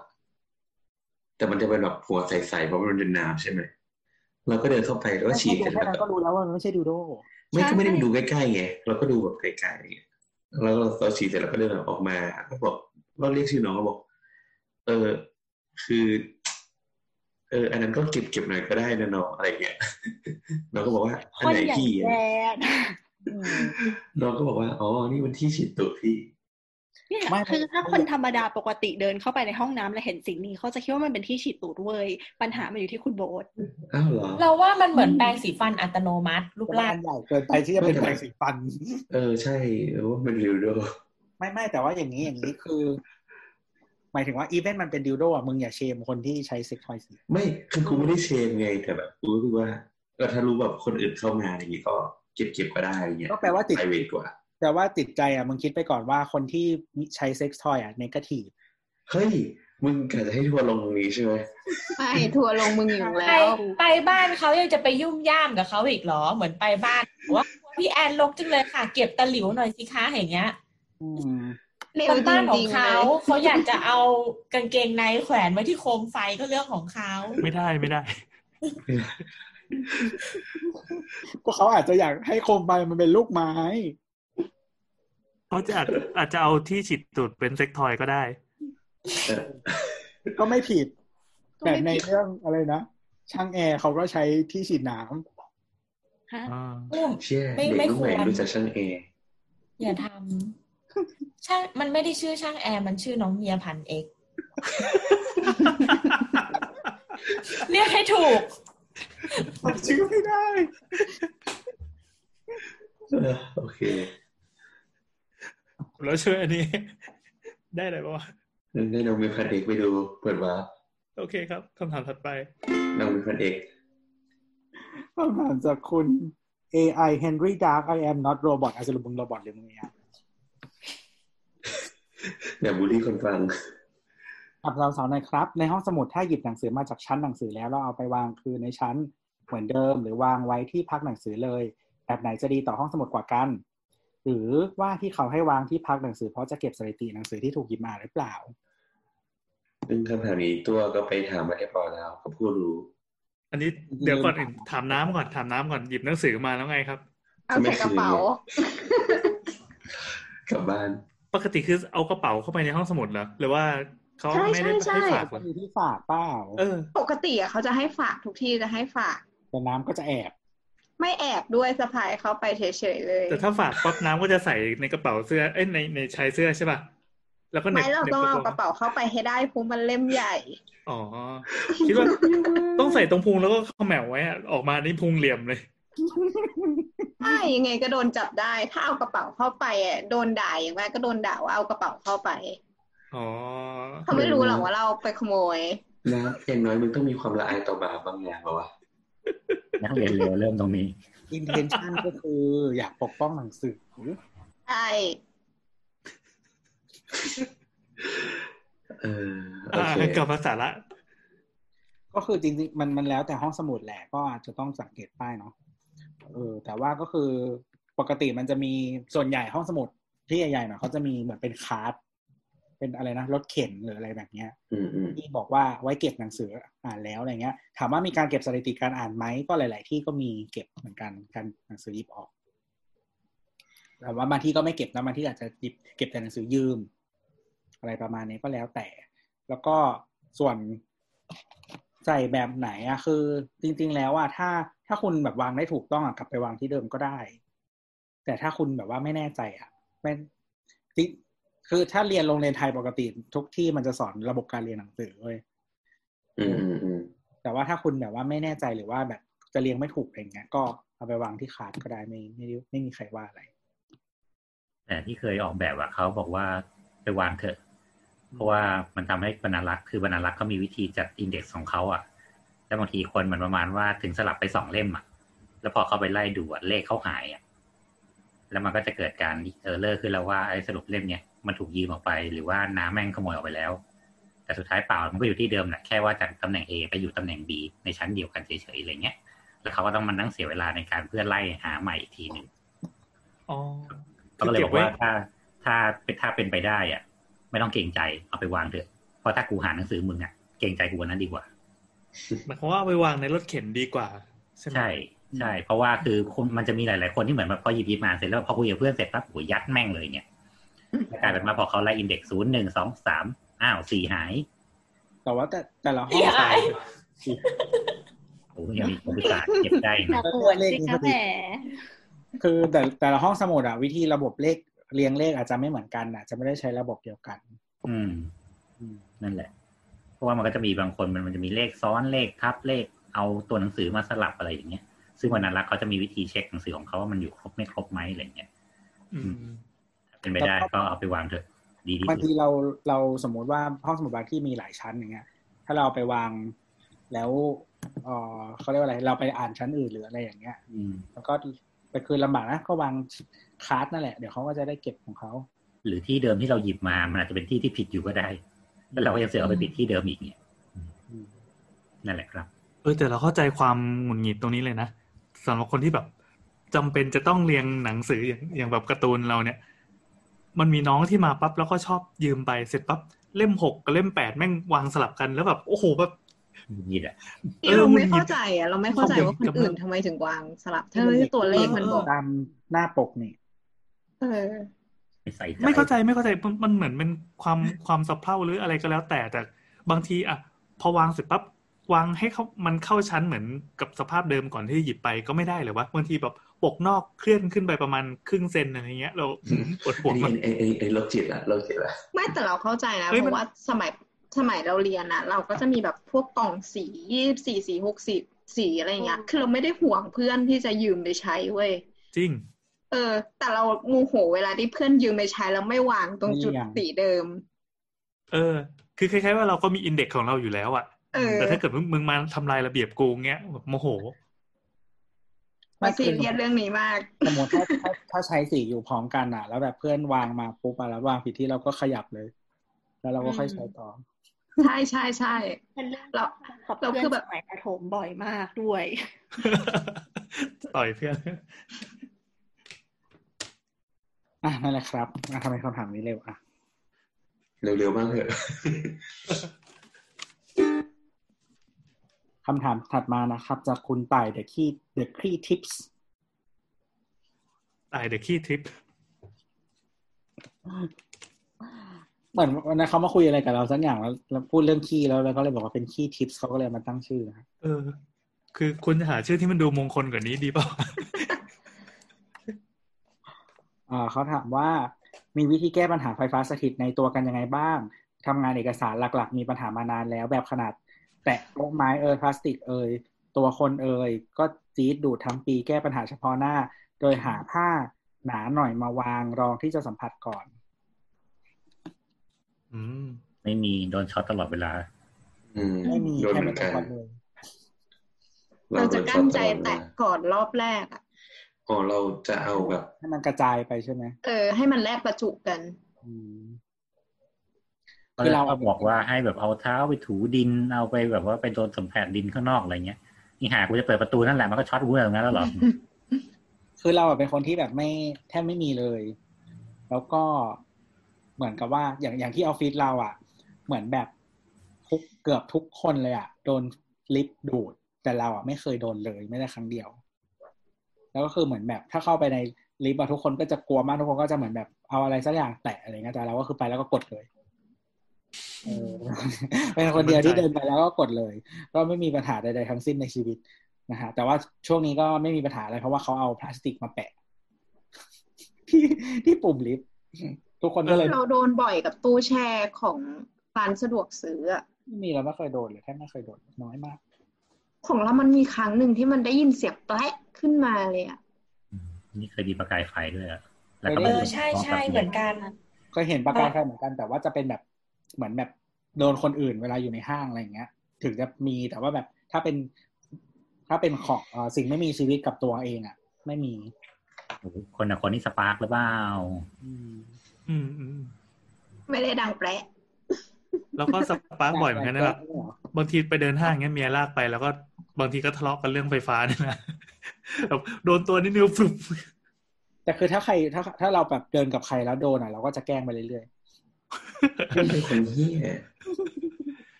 มันก็มีคนบางคนที่เขาบอกว่าวิธีแก้คือจับก็จับให้มั่นใจไปเลย ไม่ใช่แบบแตะนิดๆอะไรเงี้ย ซึ่งเขาบอกว่าไม่จริง ไม่จริงๆก็คือโดนเต็มมือแทนเออแต่เรื่องหนักกว่าเดิแล้วมแล้วก็มีเนี่ย คือบอซื้อรองเท้าของยี่ห้อหนึ่งมา แล้วแบบมันเหมือนเป็นพื้นคงเป็นพื้นยางหรือสักอย่างอะพอมันเดินเยอะๆแล้วมันจะเกิดแบบไฟฟ้าสถิตเว้ยอ่าเป็นชนวนเนาะ เออ ล่าสุดเนี่ยคือบางบางวันอะเดินไปตอนเช้าไปกดแบบ หน้าจอ MRT อะอืม แล้วก็กดไม่ได้เพราะมันแปะอะก็คิดถูดูกว่าเพื่อเราดีไม่ได้เหี้ยก็ก็แปะก็เลยรู้สึกเอาสบงกดเอาสมองกดกดหน้ามึงนี่แหละพันนิ้วไว้ก่อนดังนั้นคนฟังคนไหนที่รู้วิธีแก้ส่งมาให้ด้วยครับสาวสาววอนถามอ่าไม่แล้วแล้วแล้วมันเกี่ยวกับแบบผิวแห้งอะไรอย่างงี้ไหม น่าจะไม่น่ารู้จะว่าเกี่ยว เกี่ยวเกี่ยวเกี่ยวความชื่อก็จริงๆอันเนี้ยต้องไปถามคุณหมอขาปะอะพลอยก่อนพลอยก่อนพลอยเป็นเวลาไปเดินห้างแล้วห้างเดียวที่พลอยเป็นคือฟิวเจอร์พาร์ครังสิตนะครับไปเดินทุกครั้งจะแบบเปรี๊ยะกับคนข้างๆตลอดเวลาไม่ว่าคนข้างๆจะเป็นใครเป็นเพื่อนใด ๆ ก็คือแบบเดินเดินไปแล้วจะแปะได้อะก็คือจะแกล้งแปะทุกคนได้ แต่ถ้าไปเดินห้างอื่นอะ จะไม่เป็นพลอยก็เลยสงสัยว่าเป็นเพราะพื้นห้างหรือเปล่า ที่แบบมันวัสดุอะไรอะ อืมใช่ก็ก็อาจจะเป็นไปได้จำได้ไหมว่าเป็นวัสดุอะไรอืมนานแล้วถ้ารีโนเวทใหม่เขาเขาน่าจะไม่เป็นแล้วอะเออแต่แบบโอ้โหคือเราไปเดินไม่เป็นเลย เมื่อวานก็เพิ่งไปมาอ่าจะเป็นใหม่หรือเปล่าในพลอยแบบสมัยเรียนอืมอ๋อใช่สามสามสิบปีที่แล้ว ไม่ถึงตอนนั้นมีทุ่งนาล้อมอยู่ ทุกวันนี้ก็ยังมี ก็ไม่ได้เจริญขึ้น จริงๆก็ไม่ได้เจริญขึ้นเท่าไหร่ เฮ้ย เลยทำให้นึกออกว่าเรามี max value สาขา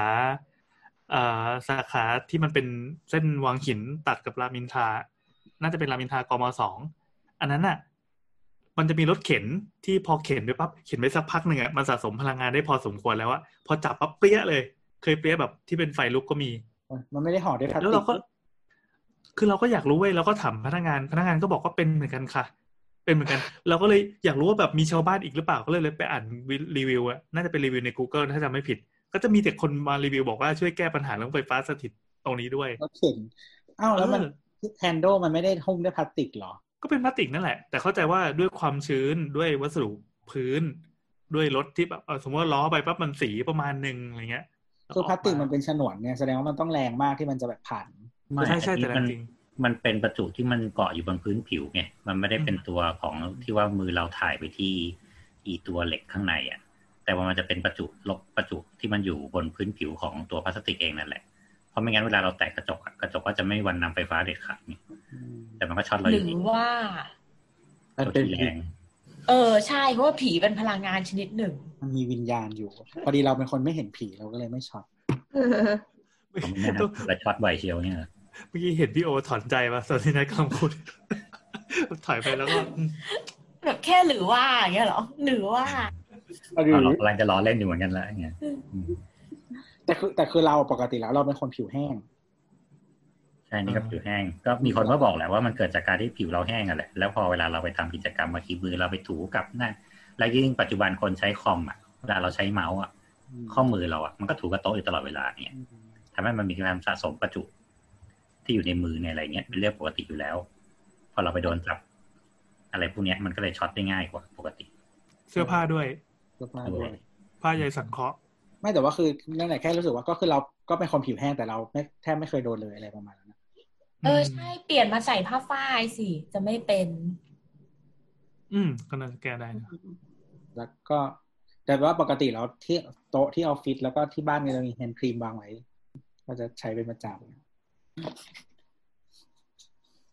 เครเอ๊ะ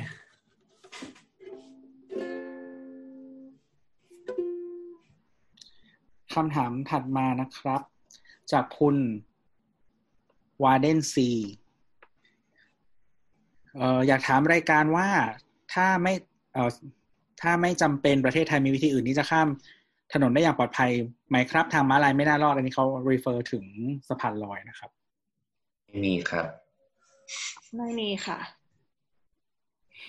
อะให้โบทตอบก่อนแล้วเดี๋ยวพลอยค่อยตอบก็คำถามเมื่อกี้ว่าไงนะเอ้าอะอีกทีเอ้า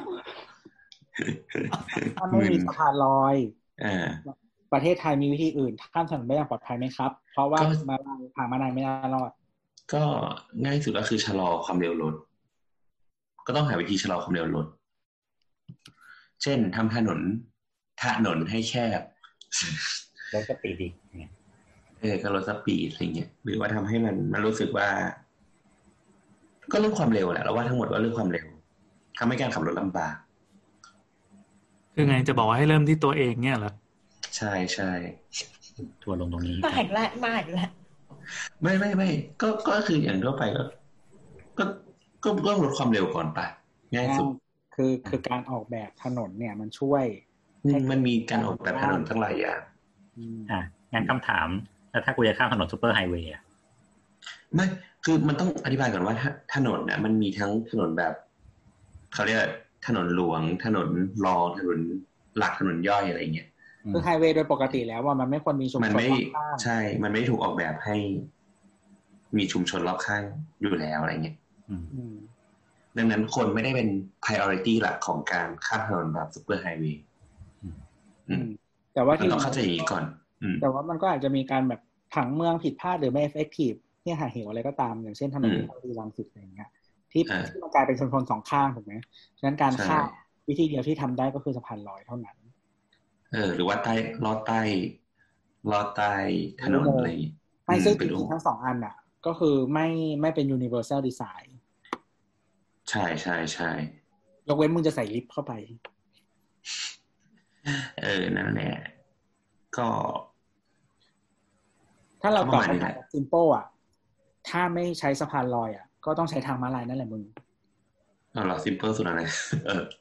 ซึ่งจริง ๆ ที่โบทพูดมันมันมันเป็นหลักการทำของทั่วโลกอยู่แล้วอะทั่วโลกก็คือใช่อะไรแล้วเขาก็ถูกถูกถูกอะไร ถูกพิสูจน์แล้วว่ามันเป็นการทำข้ามถนนที่ดีที่สุดอะเพราะว่าในเมืองอะการรถรถในเมืองอะคนขับเพื่อแค่สัญจรเฉยๆไม่ได้ขับเพื่อทำความเร็ว อย่างที่โบทว่า แต่ด้วยความที่บ้านเราอะอืมอืมเราไม่ได้ถูกปลูกฝังเรื่องนี้แต่แรก คือต้องเข้าใจว่าคือถ้าทางม้าลายมันไม่พออย่างเช่นว่า คนไม่มีวินัยไม่มี rule of law ในประเทศนี้อะไรอย่างเงี้ย มันก็ต้องมีเหรอเมันก็ต้องมีเครื่องมืออื่น ๆ เข้ามาช่วยให้ทางม้าลายอะมันใช้งานได้คืออาจจะต้องทำเหมือนเวลารถไฟมากดเสร็จปั๊บพอไฟเขียวที่เราจะข้ามถนนได้ปั๊บมันจะมีที่กั้นลงมาเลยจิ้งจิ้งจิ้งจิ้งจิ้งแล้วปิดอย่างนั้นนะแล้วก็เดินไปมันคงต้องเป็นอย่างนั้นนั่นแหละ อืมเป็นเรื่องเครื่องมือลดความเร็วต่างๆ ไม่ว่าจะเป็นเหมือนแบบการขูขาที่พื้นถนนสัญลักษณ์ต่างๆ ที่พื้นนู่นนี่นั่นอะก็คือ อันเนี้ยมันตั้งปกติมันจะตั้งไว้ก่อนทางม้าลายใช่เพื่อใช่ใช่ให้รถให้รถให้ลดความลดความเร็วหรืออะไรต่างอืมๆก็ตามเหมือนส่วนเหตัมืวอนที่ว่ามันดูใช้ไม่ได้ที่สุดเลยคือการที่พอกดแล้วมันจะมีไฟเขียวขึ้นอะ ให้ไฟเขียวไฟแดงอะ เพราะว่าที่หน้าโรงพยาบาลสวนดอกเนี่ย กดเสร็จแล้วไฟแดงเสร็จแล้วอะพระก็กระเด็น หมอก็กระเด็นพยาบาลก็กระเด็น ทุกคนกระเด็นเพราะว่ากูมัวแต่ดูหญิงใหอม่ยู่มาขับรถเนี่ยอืมมันได้ดูสัญญาณไฟ เหมือนตอนที่กลับมาแรกๆอะ ที่ที่ตอนตอนอัดกับพี่อ้นอะคอมฟอร์ทโซนปะใช่คเอรับอที่ที่เล่าว่าแบบคือมันก็เป็นเกือบประเด็โดนนรถมีชนใช่ก็คือเพราะว่าเรากดแล้วอะมันแดงแล้วอะแล้วอยู่ดีรถมีน่าจะสายหนึ่งหรือสายอะไรอะไม่ก็แบบโอ้โหขับผ่านแบบ เราว่าทักกลับตัดสามสิบเซนอะไรเงี้ย เออเนี่แล้ยวก็แบบซึ่งมันก็เลยมาดูว่ากูผิดตรงไหนวะอืมซึ่งถามจริงๆมันก็ควรเป็นสิ่งที่มันเห็นได้ชัดอะไรเงี้ยแต่พอเวลาก็ไม่เข้าใจเวลาคนขับรถทำความเร็วคือขับก้มหน้ากันเหรอวะเนี่ยอืมแต่ว่าคือเราอะอืมถ้าคือถ้าสมมุติรถมาไม่เร็วมากอะ แล้วก็เบรกทันเราก็เราก็จะเดินเดินลงไปเลย แล้วก็มองไปที่คนขับเลยแล้วมันก็จะหยุดเลย คือบางทีมันยากตรงที่มันมีแถวสองแถวสามไงอืม คือพอมันมีรถมีสองเลนอย่างเงี้ยอีเลนแรกอะจอดแล้ว แต่เราจะมองไม่เห็นอีเลนข้างๆเพราะมันเราจอดก็เบียดหนึ่งสิ่งที่ที่ไม่เข้าใจคือ สมมติว่ามันเป็นสองแถวใช่ไหมไอ้รถแถวกลางมันเห็นเราแล้วอะก็คือแถวที่มันอยู่ข้างนอกถูกไหมมันเห็นเราแล้ว มันก็จอดให้เว้ยแต่เวลาพอเราผ่านรถแถวกลางมาทั้งที่ที่อีทางซ้ายมันเห็นอยู่แล้วว่า แถวกลางอยู่น่ะก็เสือกชอบมุดเข้ามาเว้ยแล้วกูก็จะโดนชนตรงนั้น เนี่ยมันไม่ใช่ชาวพุทธถ้าเขาเป็นชาวพุทธเขาต้องจอดให้พระผ่านเว้ยไม่คือวันนั้นมันไม่ได้กูใส่ก็จะชุดถามว่าเปล่าประประเด็นคือจริง ๆ กฎหมายแล้วอะไรต่าง ๆ มันมีอยู่แล้ว เพียงแต่ว่ามันไม่ได้ถูกใช่คือคนก็แค่ไม่ทำตามเฉยอืมๆก็เรื่องนี้ต้องแก้ด้วยตัวเองเปล่าวะถ้าพลอยพลอยพลอยอีกอย่างหนึ่งที่ควรควรแก้คือเรื่อง ซ้ายผ่านตลอด อันเนี้ยมีปัญหา เอ่อ ถนนตรงโรงแรมทอยอะ มันจะมีข้ามได้แล้วมันมีไฟจราจรด้วยนะ คือคุณสามารถกดไฟจราจรอืมรอให้มันเขียว รอข้ามได้ ทีนี้มันจะมีเลนที่เป็นซ้ายผ่านตลอด ลูกเรือพลอยอะก็เพื่อนร่วมงานเนี่ยแหละ เขาจะข้ามฝั่งไป กินข้องกินข้าวใด ๆ ก็ตาม ก็คือกดแล้ว สัญญาณไฟมันเขียวแล้ว ข้าม ปรากฏว่า ไอ้รถที่จอดเหมือนแบบติดไฟแดงอะ่ะ มันมีแบบซ้ายผ่านตลอดเขาก็ฝ่ามาชน แล้วก็ต้องแบบเข้าโรงพยาบาลโรงพยาบาลนู่นนั่นนี่โน่นเขาก็เขียนต้องเขียนเหมือนเป็นแบบ medical report ว่าเหตุการณ์เกิดยังไงนู่นนั่นนี่โน่นเพื่อที่จะเบิกกับทางบริษัทได้ว่าไม่ใช่ความผิดของเขา ซึ่ง manager อะเป็นคนอังกฤษเขาไม่เข้าใจ ว่าเข้าใจดิประเทศไหนในโลก มันมีสิ่งนี้ที่เรียกว่าแบบซ้ายผ่านตลอดอะ เพราะว่าประเทศเขาไม่มีเขาไม่เคยเจอเออเพิ่งรู้ประเทศไหนมันไม่ควรที่จะมีสิ่งนี้ทั้งนั้น แล้วยูยูอธิบายว่า ไฟ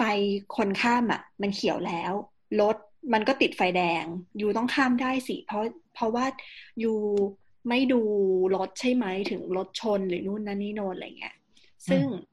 รุ่นพี่พลอยที่เป็นคนไทยอะต้องเขียนแบบ อีเมลไปถึงอะว่าเหมือนแบบเป็นไทยซิติเซนนะ ประเทศไทยอะมันมีอันนี้จริง ๆ ที่แบบไฟแดงแล้วอะแต่รถมันก็ยังเลี้ยวได้แล้วก็มาชนคน อืมพวกดีอังกฤษไม่เข้าใจไงมันมีอันเรานี้ก็ไม่ด้วยนะเข้าใจเหมือนกันก็แยกเหมือนอย่างตอนกลางคืนหลาย ๆ ที่ที่เห็นแยกที่เปลี่ยนเป็นไฟกระพริบอะเพราะว่าเหมือนถ้าการใช้ไฟเขียวไฟแดงอะทำให้คนมันชัวร์ว่าคนอื่นอะ จะอืมเลนอื่นจะหยุดให้เออเออเขาจะไม่ทำผิดกฎแต่กูอะจะทำผิดอืมกูก็เลยไปเลย แต่ว่าถ้าเป็นไฟกระพริบปุ๊บอะทุกคนอะมันเหมือนจะแบบประมาณว่าแบบเอ้คนอื่นไม่จะทำอะไรวะ ก็จังเลหยวะวัดใจใช่ไหมล่ะอืมใช่มันวัดใจไงคือ แปลว่าทุกคนจะชะลอ แต่ถ้าเป็นแบบเขียวแดงปุ๊บอะเรารู้ไงว่าเลนเอ่อทางอื่นอะรถทางอื่นมันจะไปทางไหน เพราะฉะนั้นอะเราก็แอสซูมว่าคนอื่นจะไม่ทำผิดหรอกเพราะฉะนั้นกูทำผิดโอเค ถึงได้ข้อสรุปว่าถ้าการเมืองดีเราจะไม่มีโดนรถชน ประเด็นก็คือถ้ารู้ว่าคือคือยังคือยังไงมันต้องแก้ตั้งแต่ว่าเราต้องมี rule of law แล้วเราก็ต้องมีเครื่องมืออื่น ๆ ในการช่วยในการแบบว่าไม่ได้ช่วยในการแบบว่าทำร้ายคนที่มันจะทำผิดอะอืมอืมเออหรือว่าการใช้รถให้มันแบบต้องชะลอต้องอะไรต่างๆก็ตามก็ก็คงต้องพูดเรื่องเดิมแหละว่า มันก็ต้องเริ่มจากที่ตัวเราอะ คือถึงบอกว่ากูอ้าวพี่โอทำทุกอย่าง คือถึงกูบอกว่ากูทำทุกอย่างคนอื่นไม่ทำอย่างเงี้ย แต่ถ้าเรามัวแต่คิดอย่างเงี้ยในเมื่อทุกคนไม่ทำมันก็ไม่มีอะไรเกิดอะแต่อย่างน้อยสมมติว่าเราเป็นคนทำแล้วคนอื่นเห็นเราทำอย่างเงี้ยหรือถึงเราไม่รู้อะแต่อาจจะมีอีกสักยี่สิบสามสิบคนหรือร้อยคนก็ได้ที่เคยเห็นเราทำแล้วเออเขาก็ทำตามเราอย่างเงี้ยมันก็คงต้องค่อยๆเปลี่ยนอะว่า คุณขับรถบนถนนคุณก็ต้องดูซ้ายดูขวาดูสัญญาณอะไรพวกเนี้ย ให้มันเป็นแล้วคุณเป็นคนขับรถคุณก็ต้องไอ้นี่ด้วย ใช่ซึ่งกฎหมายการขับรถก็บอกอยู่แล้วว่าคุณก็ต้องแบบว่า ต้องโฟกัสหน้ารถของคุณให้ได้เพราะไม่งั้นเกิดอะไรขึ้นก็ตาม คุณต้องเบรกให้ได้ คุณต้องหยุดให้ได้ คุณต้องมี คุณต้องมีระยะคเว้วานมเร็วเออคุณต้องมีระยะในการเว้นอยู่แล้ว คุณต้องมีความเร็วอยู่แล้วอะแต่ว่าคุณไม่ได้เคยสนใจมันแค่นั้นเองเนี่ยนั่นแหละก็คงต้องค่อยๆช่วยกันอะมันอาจจะไม่ได้เปลี่ยนในยุคนี้หรอกว่าเฮ้ยเราทำคนอื่นไม่ทำเงี้ยอันนั้นก็อาจจะเป็นคนที่แบบไม่สามารถสอนอะไรได้อีกแล้วเนี่ยก็แค่รอเขาตายหาไป รอคนรุ่นใหม่ขึ้นมาที่เขาเห็นคุณทำดีแล้วเขาก็จะดีตามใช่คนนั้นน่ะเขาต้องโดนจับอืม ใช่เป็นไม่คนใช่ไหนปล่อยให้มันตายหาไป มันต้องมี law enforcement ที่ดี ต้องมีการโปรโมทคนที่ทำถูก ต้องมีระบบที่ทำให้เรื่องแบบนี้มันแบบ มีการเขาละเขาเรียกว่าอะไรอะเหมือนแบบเคารพกฎจราจรกันให้มากขึ้น ประกอบกับทัศนคติของคนใช้ถนนด้วย คนไทยใช้ถนนรถมาก่อน มาก่อนทุกอย่าง มาก่อนจักรยาน มาก่อนมอเตอร์ไซค์มาก่อนคนข้ามถนน คนใช้ถนนร่วมกัน ซึ่งจริงมันควรจะไม่ใช่แบบนี้นั่นแหละค่ะใช่อาทิตย์คนนั้นนะครับเป็นที่ที่ถืออูคูเลเล่อยู่ก็มันมีสิ่งที่ที่เป็นอยู่กับสิ่งที่อยากให้เป็น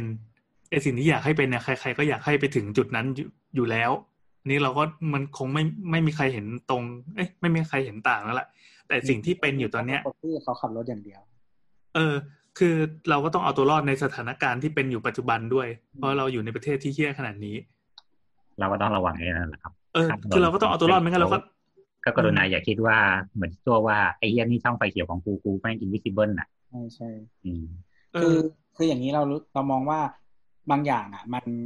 ไม่ได้ใช้ effort เยอะหมายถึงว่าเราไม่ได้จะต้องใส่พลังงานลงไปเยอะในการทำหลายอย่างพร้อมกันอย่างเช่น การที่คุณเป็นคนเคารพกฎกับการที่คุณเอ่อพยายาม หมายถึงว่า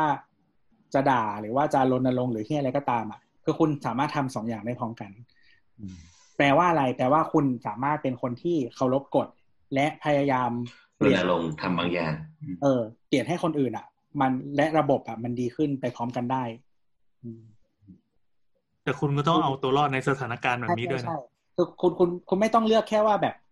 เออเป็นคนหมายถึงว่าไม่ต้องเลือกแค่ว่าด่าอย่างเดียวแล้วมึงทำเหี้ยอย่างนี้มันก็ไม่ได้อยู่แล้วอะอ่าระบบมันจะดีขึ้นได้ไงถ้า แม้แต่มึงที่มึงคิดว่าฉลาดแล้วมึงยังเหี้ยเลยตายแล้ว เดี๋ยวเดี๋ยวตัดเสียงช่วงนี้ไปเป็นวิทยาเราเรากำลังคิดว่าทำไมเขาไม่ติดกล้องวงจรปิดอะที่มันที่ detect อะ ไม่ช่วยหรอกแม่จริงๆมันก็ไม่มันมีไม่ไม่หมายถึงว่าเหมือนเหมือนที่มันจับความเร็วหรือว่าจับขับรถผิดเลนอะแล้วมันก็ส่ง auto มาที่บ้านใช่ปะมันมีมันมีส่งออโต้ไปที่บ้านแต่จริง ๆ ระบบหลังบ้านอะมันยังไม่เชื่อมกันเลยแปลว่าคุณยังต่อทะเบียนได้อยู่โดยที่คุณไม่ต้องไปจ่ายค่าปรับนะเอออันนั้นแหละแต่เราหมายถึงว่าถ้าสมมติว่า อันอันเนี้ยเดี๋ยวเดี๋ยวยกไปก่อนแต่หมายถึงว่าระดับแมคานิกของของตัวกล้องอะก็คือง่ายมาก ถ้ามีคนยืนรออยู่อะเซนเซอร์จับว่ามีคนยืนรอปุ๊บกล้องก็คือจับทุกคนที่ขับผ่านไม่ให้กูข้ามถนนน่ะ ไปเลยปุ๊บหมดมีความผิดที่ไม่ให้กูข้ามถนนนึกออกปะถ้ามีคนยืนรอการข้ามถนนอยู่เงี้ยอืมส่วนไอไอไอที่บอกว่ามันไม่เชื่อมหรือมันไม่อะไรก็ตาม เรารู้สึกว่าอันนั้นนะเป็นปัญหาใหญ่ของประเทศไทยคือการบังคับใช้กฎหมายเนี่ยห่วยอืม คือแม้แต่เรื่องเบสิกที่เห็นชัดเจน เช่นแบบ เอ่อมอไซค์จอดบนทางเท้าหรืออะไรเงี้ย อืม หรือว่า หรือว่าวินขับขับขึ้นไปบนฟุตปาดอะไรเงี้ยเออซึ่งบางบางทีอะเหมือนแบบ เรายังเห็นตำรวจเอามอไซค์ตัวเองขึ้นมาจอดซะเองอะไรเงี้ยเลยอะซึ่งเราก็ไม่รู้นะว่ามันมันทำได้หรือเปล่าอาจจะเป็นข้อยกเว้นก็ได้ อืมอืมตำรวจขับเข้าเรนเบียนทีเป็นประจเออเขาก็น่าจะทำให้เป็นตัวอย่างอะไรเงี้ย ไม่เป็นตัวอย่างว่าทำได้เงี้ยเหรอำไม่จริงหๆรืมัอนบาไม่งหรือบางทีตำรวจเองก็ไม่ใส่หมวกกันน็อกก็เคยเห็นประมาณนั้นอืมนั่นแหละก็ต้องรวมๆกันนะอืมอืมครับเดี๋ยวๆก่อนจะจบคำถามนี้เอ่อขอฝาก EP ชื่อสังคมรถยนต์นะครับ เป็น EP ที่91 Car Society สังคมรถยนต์ลองไปสี่ชั่วโมไป search ในสี่ชั่วโมง เออน่าจะน่าจะไม่ถึงสี่นะ ประมาณสามปลายปลายสามชั่วโมง แต่ว่าค่อนข้างเข้มข้นแล้วก็ คุยกันลงลึกถึงเรื่องที่เราคุยกันอยู่เมื่อกี้เนี่ย แต่ว่าก็ก็เนื้อหาจะขุดไปถึงว่าทำไมสังคมเรารถยนต์ถึงเป็นแบบศักดินาระดับสูงอะอืมอืมอืมอืมทำไมเราถึงให้ความสำคัญกับกับรถยนต์ แล้วก็มันเชฟเรามาเป็นทุกวันนี้ยังไง แล้วมันแก้ยากยังไง มันปูมา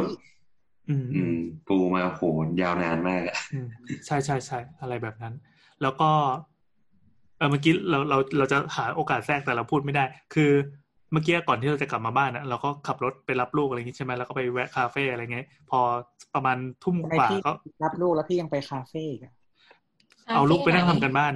คาเฟ่ตัวเองนี่แหละ แล้วเวลาขับกลับบ้านมา คือจังหวัดเนี้ยมันเป็นจังหวัดที่ที่เรากลัวในกฎจราจรเฉพาะของจังหวัดมานานละคือขับเฮี้ยจริงๆแต่ทั้งนี้ทั้งนั้น วันนี้ไม่ได้เกี่ยวกับเรื่องมนุษย์ อยู่ๆเราขับมาแล้วก็กำลังทำความเร็วออกจากไฟแดงอะมันจะต้องแบบออกตัวปื๊ดขึ้นไปใช่ไหมแล้วเราก็ขับเป็นคันแรกเท่านั้นเองถนนมันเป็นถนนมืดๆเราเบรกกระชากแล้วก็แบบเฮ้ยระหว่างที่แบบกดเบรกเข้าไปประมาณสิบเปอร์เซ็นต์น่ะก็ดูข้างหลังด้วยว่ามีมีข้างหลังตามมาหรือเปล่ามีตามมา ก็เลยต้องแบบฟึบฟึบฟึบทำเป็นจังหวะแล้วก็กดบีบแต่เราประมาณปีหรือสองปีอะจะได้ยินเสียงแต่จากรถที่เราขับสักครั้งหนึงเป็นคนที่ไม่ชอบบีบแต่เพราะมันน่ารำคาญ แต่คราวเนี้ย แม่งมีไก่เดินมากลางถนน ตัดหน้าระยะในระยะประชิดแล้วก็มืดด้วยเป็นแม่ไก่สีสีเบจอะสีออกน้ำครีมครีมๆอะเฮ้ยมึงมีไก่มาเดินกลางถนน ไก่ไก่นี่เปล่าซิลกี้ป่ะไม่ใช่ไก่ฟิกกี้ไก่บ้านเนี่ยไม่รู้ว่ามันมาจากไหนแต่คือเลนถนนนะฝั่งเรามันมีอยู่ประมาณสามสี่เลน แล้วก็ต้องข้ามมาอีกฝั่งตรงข้าม ซึ่งก็ถนนใหญ่เหมือนกัน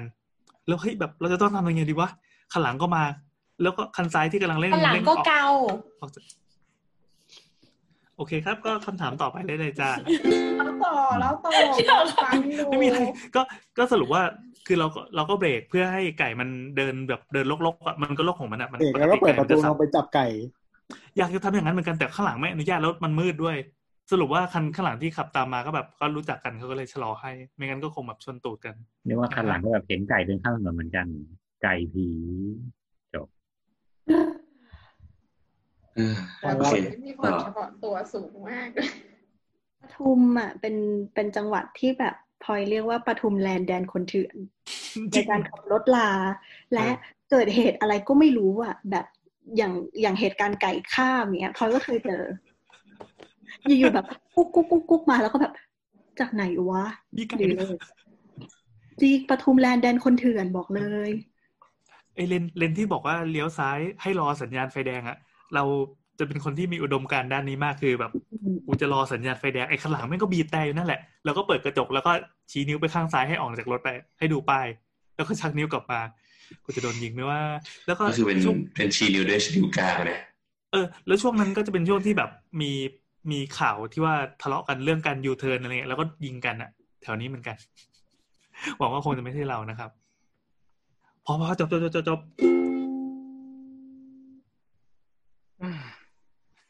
คำถามถัดมานะครับ จากคุณ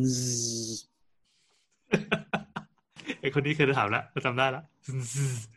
ห้องที่คอนโดตามปกติแล้วปลอดภัยพอจะเก็บของมีค่าไว้ไหมคะ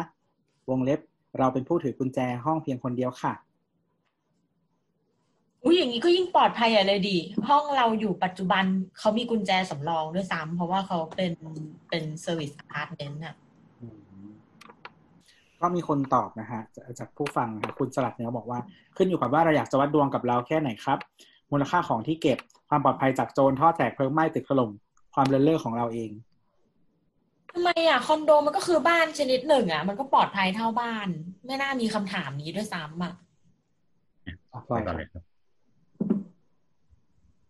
คืคือถ้าไม่แน่ใจให้ซื้อตู้นิรภัย อืม ต้องครับ ไม่บ้านพลอยที่เป็นบ้านเป็นหลังก็มีสิ่งนี้เหมือนกัน เพราะไม่แน่ใจ คือคอนโดมีโอกาสที่ท่อตรงท่อแตกใด ๆ เกิดขึ้นมา แม้ว่าเราจะเป็นคนที่ถือกุญแจคนเดียว แต่ก็ไม่ได้แปลว่า เราจะแบบคนอื่นจะเข้ามาไม่ได้อะสมมุติว่าห้องข้างๆปีน ทุบกระจกหรือแคะแงะกระจกออกมาได้หรือว่า สะเดาะกุญแจได้เข้ามาของมีค่าของคุณก็สลายหายไปได้เช่นกัน เพราะฉะนั้นถ้าไม่มั่นใจหรือจะเอาให้ชัวร์ซื้อตู้นิรภัยค่ะอะเสริมกุญแจทุกชนิดอะครับ สามารถช่างกุญแจสามารถสะเดาะได้ภายในสามนาทีอยู่แล้ว หรือที่เราบอกว่าเราถือกุญแจคนเดียวไม่บริษัทที่เขาทำกุญแจขายเขามี master key อยู่แล้ว นั่นหมายความว่าจริง ๆ จริง ๆ ลูกบิดประตูคือประตูพวกนี้ต้องบอกก่อนว่าลูกบิดประตูหรือว่าประตูไขเข้าห้องเนี่ยเขาก็พยายามเสริมความความแบบว่าความยากในการสะดาะเพิ่มขึ้นเช่นปกติเราจะมีแบบว่าระบบสามพินสี่พินห้าพินหกพิน ขึ้นอยู่กับความแพงความนู่นนี่นั่นของแต่ละยี่ห้อ ซึ่งคำว่าพินก็คือเหมือนเวลาเราหยิบลูกกุญแจมาเงี้ยครับ แล้วเราจะมียิกยิกยิกยิกยิกเนี่ยให้เราดูว่าไอ้ตัวนี้มันแบบเป็นนูนนูนขึ้นมาเนี่ยมันมีกี่อัน ราะว่าเวลาการระบบการไขของกุญแจประตูเนี่ย ก็คือใช้วิธีว่ามันจะไปเขี่ยสลักด้วยความลึกความสูงไม่เท่ากัน นี่คือการตั้งของเขาไว้ ถ้าสมมติว่ามันเท่ากันหมดอะ มันก็สามารถบิดแล้วสามารถให้เข้ากันได้ เพราะฉะนั้นคือเวลาที่เขามามาขโมยเข้าเวลาสกัดกุญแจหรือว่าเราเราเราเราดูหนังอะไรเงี้ยครับ เราจะเห็นเขาจะเอาลวดใส่เข้าไปอะคือเขาก็จะใส่ให้ตรงตามพินนี่แหละ ว่ามันสูงต่ำเท่าไหร่ เขาจะกดกดดูว่ามันแข็งอ่อนไม่เท่ากันอะไรเงี้ย อมันเสร็จปั๊บอ่านได้ตำแหน่งครบเขาจะบิดพร้อมกัน มันก็จะสามารถไขออกมาได้ เพราะฉะนั้นถามว่าถ้ามันมีเรามีรูปบิดหนึ่งอันกับการที่เราเก็บของไว้ในห้อง ไม่ว่าอยู่ไหนก็ไม่ปลอดภัยครับ อยู่ในค่ายทหารก็ไม่ปลอดภัยเพราะสามารถเข้าได้หมด ก็คือเราก็ต้องเพิ่มออปชันเช่น เรามีลูกกุญแจแล้วเรามีตัวล็อกสองชั้นสามชั้นสี่ชั้น เพื่อซื้อเวลา ต้องใช้คำว่าซื้อเวลาเฉย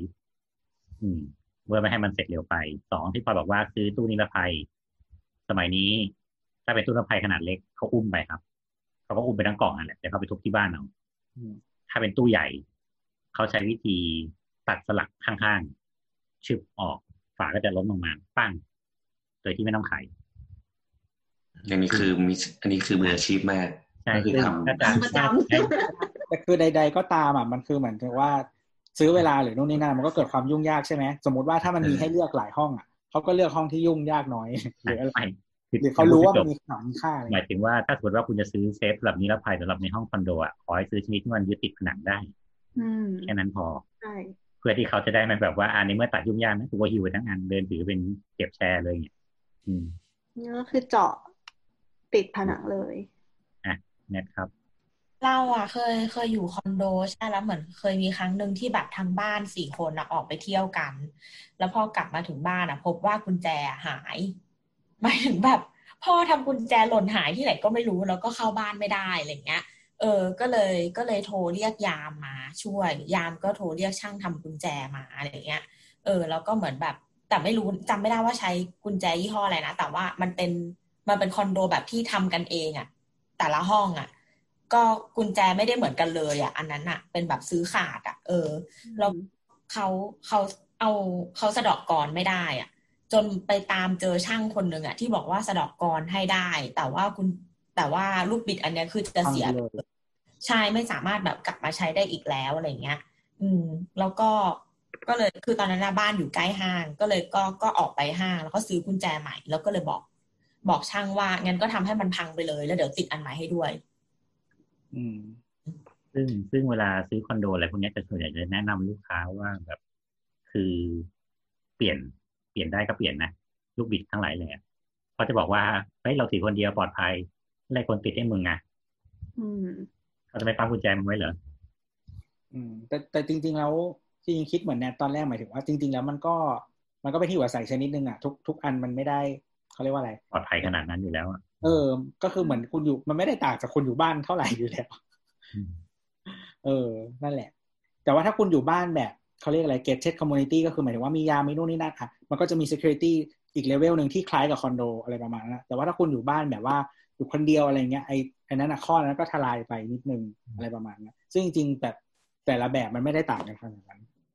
คือสำหรับเราอะเราแค่คิดว่าทำไมกลัวของหายวะ ในเมื่อแกนอนอยู่ในห้องนั้นทุกวันอะถ้ามันเข้ามาได้อะ แกควรกลัวมันเข้ามาตอนที่แกนอนอยู่ในห้องเนื้อออกปะมากกว่าที่จะกลัวมันเข้ามาตอนที่เราไม่อยู่ในห้องแล้วของหายอะไรเงี้ยเออของหายคือเรื่องหนึ่งแต่แบบ ถ้าถ้าเราอยู่ในห้องที่เรารู้สึกว่าเรานอนแล้วมันไม่ปลอดภัยไม่ปลอดภัยเข้ามาได้หรืออะไรเงี้ยคือแบบ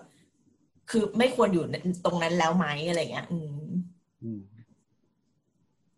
อ่าอันนี้ถามหน่อยครับว่า ไอ้ลูกบิดที่มันเป็นแบบครอบเข้าไปตรงตรงลูกบิดอีกทีหนึ่งอะอืมอันเนี้ยโอเคปะ มันจะช่วยซื้อเวลาตรงที่มันก็จะไม่สามารถเอาลวดหรือเอาอะไรงัดเข้าไปได้ไงเราก็ต้องมานั่งไขสายยูข้างล่างอีกทีหนึ่งก่อนอืมอ๋อต้องทำลายไอชิ้นนี้ก่อนอ่า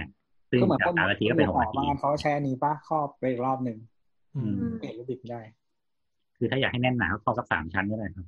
ครอบไปเรื่อยๆใหญ่ขึ้นเรื่อยใหญ่ขึ้นเรื่อยๆก็ปวดขี้มากก็ตามได้ลูกโดดไม่ไข่ทุกวันนะๆไข่วันละสองรอบนะโอ้ใส่ของเวลาไม่อยู่นานๆอีกเนี่ยๆ หรือว่ามีลูกบิดประเภทที่เอ่อจมลงไป ที่มันเป็นมันเป็นแบบแรบลาบๆอะครับ แล้วก็ใส่กุญแจเสียบเข้าไปอย่างนี้นั่นแหละ คือพวกนั้นนะถ้าเวลางัดจะต้องงัดจนพังอะมันก็คือมเป็นวิธีที่จะซ่อนเพื่อไม่ให้ เราสามารถเอาอะไรไปใส่แล้วงัดได้ไงหรือบางทีที่เฮี้ยที่สุดกว่านั้นก็คือเหมือนไอ้ตัวล็อกอะดีสุดๆอะเขาเอา คือเวลาบางทีเราทำประตูบางใบอะเหล็กประตูประตูกับกรอบไม้อะมันห่างกันอะเขาก็เอาฟุตเหล็กเสียบเข้าไปแล้วก็สักปั๊บ ก็เปิดแอปเนี่ยก็จำไว้นะครับ อันนี้ก็เป็นซึ่งการแนะนำเทคนิซึ่งคพวกโจเนี้ยรุ่มันนจะพี่เกิดกับประตูที่เป็นพวกประตูอลูมิเนียมซะมากกว่าเพราะมันจะสับขึ้นสับลงสับขึ้นสับลงแล้วก็แค่ดันมันขึ้นดันมันลง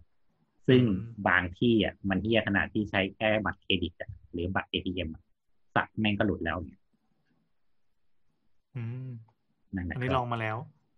ลองมาแล้ว เราเราเคยไปสวนสนุกที่ไม่มีคนกับเพื่อนอะสวนสนุกที่ตอนนี้มันปิดกิจการไปแล้วอะ แล้วมันมีประตูบานเลื่อนกระจกอะแบบที่เป็นประตูระเบียงโง่ๆแล้วมีรูล็อกอะ อืม เออ ไอไอล็อกแบบนั้นอะ ใช้กิ๊บดำสองตัวยัดเข้าไปแล้วบิดอะเปิดเลย ไม่ต้องไม่ต้องส่องด้วยอะว่าแบบมันเท่ากันหรือไม่เท่ากันอะไรเงี้ยแค่แบบยัดให้มันเต็มเต็มๆแล้วก็แบบบิดอะ เราเรากิ๊บดำมันจะเป็นแบบเหมือนมันอ่อนอยู่แล้วอะมันก็บิดตัวมันเองอะไรเงี้ย ได้เพราะมุมของมันเองแหละอืมเออนี่แป๊บมันเดียวแบบ เปิดเลยอะนี่มันรายการรวมมิจฉาชีพเหรอวะเนี่ยไอ้เหี้ยแต่ละอย่างนี้เทคนิคการสะเดาะกุญแจบ้างขโมยเซฟบ้าง อันนี้ก็เปิดประตูก็คืออะไรพวกเนี่ยโจรโจรโจรไม่แต่ว่าอันนี้คือมันเป็นประตูโง่ๆไงหมายถึงว่า เออคุณก็สามารถลองกับบ้านคุณได้ว่ามันแบบยากง่ายอยู่เลเวลไหนอะไรเงี้ยจะรู้อืม ประเมินความเสี่ยงเอาแล้วกันครับ เออ เราเหมือน white hacker ทำกับไงบ้านตัวเองเก่งแล้วก็ค่อยไปทำกับบ้านคนอื่นเอาช่างเถอะตอนชี้ช่องรวยนะคะช่วงนี้ยิ่งแบบเศรษฐกิจไม่ค่อยดีอยู่ด้วยอืมโอเค พอคำถามสุดท้ายกันครับ ครับผมคำถามถัดมาคำคำถามสุดท้ายนะฮะจากคุณลิงใส่แว่นนะครับ เอ่อเขาแสดงเอ่อเขาโชว์ภาพมาภาพหนึ่งเนาะแล้วก็ถามว่าบ้านหลังนี้มันรับน้ำหนักยังไงนะบ้านหลังนี้มันรับน้ำหนักยังไงนะในภาพนะครับเป็น โอ้โหเป็นเป็นภาพภาพเดียวนะที่เป็นมุมเปอร์สเปกทีฟแรงๆหน่อย เอ่อหน้าตาของบ้านเนี้ยเหมือนกับเหมือนกับอะไรนี้นะสารพระภูมิแล้วกัน ที่มีแกนอยู่ตรงกลาง แล้วก็ยกตัวบ้านลอยขึ้นไปข้างบนน่ะ แต่ว่าตัวเสาเสาที่อยู่ตรงกลางไม่ใช่เป็นแค่เสาบางๆนะมันเป็นหนาเหมือนกันนึกภาพว่าเหมือนเป็นเป็นโถงลิฟต์หรือว่าเป็นบันไดอะไรเงี้ยครับบันแล้วไดก็ถามว่ารับน้ำหนักไงบันไดบันไดอืมมันชอบบันไดบ้านเนี้ยทำให้เรานึกถึงจอมอนิเตอร์ที่แบบต่อขยายจากคอมเลยอะแล้วที่มันมีแท่นแบบยกสูงขึ้นมาจากพื้นที่แบบสาวแบบชอบใช้อะอ๋อเขาใช้วิธีนั้นแหละในการรับน้ำหนักอืมจบแล้วครับคำตอบจบครับอาเวน จะให้อะไรกับชาวโลกอีกไหมอะอะอธิบายอีกหน่อยก็ได้อะมันใช้เออวิธีหลักการที่ว่าเหมือนมันเป็นระบบแขวนนะครับ คือมันจะมีอยู่สองอย่างเนาะคือมันจะใช้วิธีถ่ายน้ำหนักเหมือนสารพระภูมิอะคือใช้ทั้งหมดว่าคือมันมีเสารับตรงกลางเพื่อรับน้ำหนักกด แล้วเราก็แผ่ข้างบนให้มันฐานให้มันกว้างออกไปเพราะฉะนั้นน้ำหนักที่มันกดลงมา มันจะค่อยๆถ่ายลงมาเพื่อเข้าสู่ศูนย์กลาง ซึ่งไอ้วิธีเนี้ยมันจะต้องมานั่งบริหารน้ำหนักว่าให้ซ้ายกับขวามันเท่ากันให้มันไม่ปลิ้นไปทางใดทางหนึ่งมันก็จะสมดุลด้วยตัวมันเองก็ถ่ายน้ำหนักลง เสาปกตินี่แหละ อืม แต่ถ้าสมมติว่ามันเยื้องไปอยู่ข้างหลังหน่อยเหมือนจอคอมอย่างที่แนทว่าเมื่อกี้มันจะใช้วิธีเหมือนการแขวนตัวโครงสร้างของบ้านที่เป็นคานตัวเนี้ย มันจะต้องแข็งแรงพอที่รับน้ำหนักของบ้านได้ทั้งหมด และเอาไอ้น้ำหนักทั้งของคานตรงเนี้ย เหมือนนึกภาพเหมือนเรามีตะปูอยู่ที่ผนังครับ แล้วเรากรอบรูปไปแขวนถ้าเฟรมกรอบรูปไม่แข็งพอมันก็ร่วงลงมาทั้งอันแต่ถ้า frame frame กรอบรูปมันแข็งพอ มันก็จะถ่ายน้ำหนักเข้าไปที่ตะปู ถ้าตะปูอะก็จะไปยึดเข้ากับตัวของฐานรากข้างล่างอีกทีมันก็จะแขวนไว้อยู่อย่างนั้น แสดงว่าตัวโครงสร้างที่อยู่ในจุดข้อต่อเนี่ยก็ต้องแบบกันแรงดึงแรงเฉือนอะไรเป็นพิเศษใช่ไหมซึ่งไอ้โครงสร้างแบบนี้ถ้าเราจะเห็นได้ง่ายๆก็คือที่จอดรถตามซูเปอร์มาร์เก็ตอะครับอืมที่มีเสาข้างหลังแล้วก็ยื่นมาข้างหน้า เราแค่ปรับองศาในการยื่นของมันอะแทนที่มันจะเฉียงเฉียงๆใช่ไหมก็ปรับให้มันตรงซะมันก็อยู่ได้ละแล้วเราก็ขึ้นไปใช้ตั้งแรงดึงเยอะหน่อยจบแค่นั้นเออืงม ก็เป็นฟิสิกส์จบจริงนะครับเออดีต้องสักอยู่ก็หนึ่งจุดหนึ่งครับเนี่ยครับ อยู่ๆก็มาจบด้วยคำถามทาปัดน่าจะไม่ค่อยชินกันเท่าไหร่เอาสาระไว้ได้สุดเฮ้ยข้างหน้าก็มีแค่มันไม่ใช่ตรงเรื่องอะเรามีอะไรจะทิ้งท้ายกันอีกไหมครับ ตอนนี้ก็ตีหนึ่งแปดนาทีง่วงอืมอะไรขี้เหนื่อยอย่างง่วงแล้วอะสามรอบเอง สามสิบเปอร์เซ็นต์ของนี้คือเรื่องที่เออวนมาเรื่องขี้บ่อยมากเลยอะถ้าเกิดว่าเขาวหน้าใครถามเรื่องขี้อีกเราไม่ตอบมันไม่ชอบเลยอ๋อพูดถึงเรื่องที่มันมีข่าวอีกที่ว่าช่วงนี้ห้องน้ำระเบิดอีกแล้วนะครับเนี่ยฮะที่ว่าห้องน้ำก็ห้องน้ำที่แบบว่ามันแก๊สระเบิดอะน้ำเปิดรูมอะไรเงี้ย ซึ่งอันนี้จริง ๆ มันก็ มันก็เกิดขึ้นได้กับทุกบ้าน เอาดีๆหลักการสังเกตแล้วกันว่าถ้าดูว่าคุณกลัวมีกการลิ่นระเบิดด้วยตู้มขึ้นมาอย่างเงี้ย ดูง่ายๆว่าพื้นห้องน้ำของคุณมันร้อนหรือเปล่า การมีก๊าซมีเทนอยู่ใต้พื้นห้องน้ำจะทำให้พื้นห้องน้ำร้อน ร้อนไม่ใช่แบบว่าแค่อุ่นๆนะ ร้อนเหมือนมีคนจุดไฟอยู่ข้างล่างอ๋อมันมีคนจุดไฟอยู่ข้างนึล่ากงนึกว่าอยู่ตกอยู่ในนรก ไม่ใช่แบบโดนแดดอะไรอย่างงี้ใช่ไหมไม่ไม่มันจะไม่ใช่แค่อุ่นๆนะแต่มันก็รู้สึกเลยแหละว่า เฮ้ยมุมตรงนี้แม่งร้อนเนี่ยเอออันเนี้ยให้อนุมานได้ว่าจะมีการระบบไหลเวียนของก๊าซมีเทนข้างใต้ของคุณเนี่ยไม่ค่อย work เท่าไหร่ละ ให้ระมัดระวังให้ดี แล้วทำไมมันมีไหลเวียนก๊าซมีเทนคือเหมือนทำระบบไอ้บ่อไม่ดีเหรอ ใช่คือปกติการที่เรามีคุณเอกพูดเรื่องขี้แล้วก็ขี้กันให้สุด ปกติเวลาที่เราไปอยู่ในถังพวกเนี้ยครับ มันก็เกิดระบบการย่อยสลายและเกิดการหมักอืมอืมก๊าซที่มันขึ้นมาก็จะเป็นก๊าซมีเทนก๊าซติดไฟได้ แล้วก็ต้องบอกว่าบวกพวกเนี้ยมันมีท่ออากาศด้วย ใช่ คือแม้แต่เป็นถังแซดก็เกิดถังแซดก็ต้องมีการต่อท่ออากาศขึ้นมาเหมือนกันเพื่อให้ระบายอืมก๊าซพวกเนี้ยไม่ให้มันเกิดการสะสม แต่มันจะมีหลาย ๆ ที่หรือบางบ้านที่เขาทำแล้วเหมือนแบบท่ออากาศโดนกลบท่ออากาศไม่ใส่ หรืออาจจะมีการอุดตันอะไรเกิดขึ้น เช่นมีตัวอะไรขึ้นไปตายอยู่ในนั้นอะไรเงี้ยแล้วทำให้อากาศออกไปไม่ได้ทำให้ก๊าซทั้งหมดเนี่ยมันถูกอยู่ในถังไม่พอ มันก็ไหลย้อนกลับมาอยู่นี่ใต้ต้องระบบอธิบายอืมอืมครับ อธิบายท่ออากาศนิดหนึ่งท่ออากาศเนี่ยคือมันไม่ได้แบบเขาเรียกแหละไรมันจะต้องปล่อยออกมาสู่พื้นดินน่ะมันจะไม่ได้แบบเสียบเข้าไปตรงไหนสักที่อืม คืออย่างถ้าตามแบบบ้านอะไรอย่างเงี้ยก็จะแบบท่อแล้วก็จะมีแบบฝานะเป็นเขาเรียกอะไรตาข่ายปิดไม่ให้แมลงเข้าอะไรอย่างเงี้ยเนาะอืมแต่บางทีมันก็จะโดนกัดโดนอะไรเงี้ยคนก็แบบพวกเนี้ยมันก็จะเข้าไปอยู่พวกแมลงอะไรเงี้ยอืมอืมมันก็จะเข้าไปตายในนั้นนั่นแหละครับแล้วพอมันสะสมมากๆอะมันเกิดจากการเข้าใกล้ไฟหรืออย่างบางทีห้องน้ำทั่วไปตามต่างจังหวัดเนี่ยเขาก็เวลาเขานั่งเขาก็ชอบไปสูบบุหรี่กัน นั่นเองอืมพอมันเกิดแชะหนึ่งมันก็ระเบิดขี้ระเบิดขี้ ซึ่งตายได้นะครับเนี่ยอืมอันตรายฝากไว้ให้เช็คฝากไว้ให้ขี้น่าตลกอะไรวะนี่เสียงหมาหอนนี่เสียงจากบ้านใครเนี่ย บ้านเราเหรอฮะได้ยินเลย ไม่เห็นได้ยินไม่เลยมีบ้านพี่แอนแหละเฮ้ยจริงด้วยว่ะเราอยู่คอนก็โดเป็นหินหมาหอนเยอะมากเลย มันจะเป็นมีหินมันศาสตร์ด้วยมีมันศาสตร์อ้าวอ๋อเหรอเหรอเหรอเหรออืมตีหนึ่งด้วย เฮ้ยได้ยินแล้วมันอีเอ็กโองเองด้วย อะไรคือ EL เหมือนมันเหมือนมันเล่นกันกับเพื่อนอะ ไม่ได้มีตัวเดียว ก็คือเพื่อนที่ไม่ได้ไม่มีอยู่จริงด้วยมเอาแล้ว เออเฮ้ยแต่เราว่าก่อนจากกัน จะให้กำลังใจ จะให้กำลังใจน้องๆ วันนี้เพิ่งไปสัมภาษณ์เด็กมาอีกแล้ว อีกแล้ว เบื่อให้กำลังใจเป็นดูคนดีดู ดูมันหล่อต่างจากตอนที่ไม่ได้กดอัดแค่ไหนอะลองฟังดูนะครับ ไม่สัมไม่ภาษณ์ไม่อะไรเยอะแยะเรียกแต่ผู้หญิงเฮ้ยผู้ชายก็มีครึ่งครึ่งใช่เนี่ยเนี่ยๆแต่ละผู้หญิงอะไรวะเนี่ยเออไม่แต่มันจ่อยจริงนะเว้ยเจอเด็ก เด็กมันจ่อยจริงนั่นแหละก็เป็นกำลังใจให้อะไรวะเล่าไม่เป็นนั้นเป็นชิ้นเป็นอันเลยวะมีมีก็คือ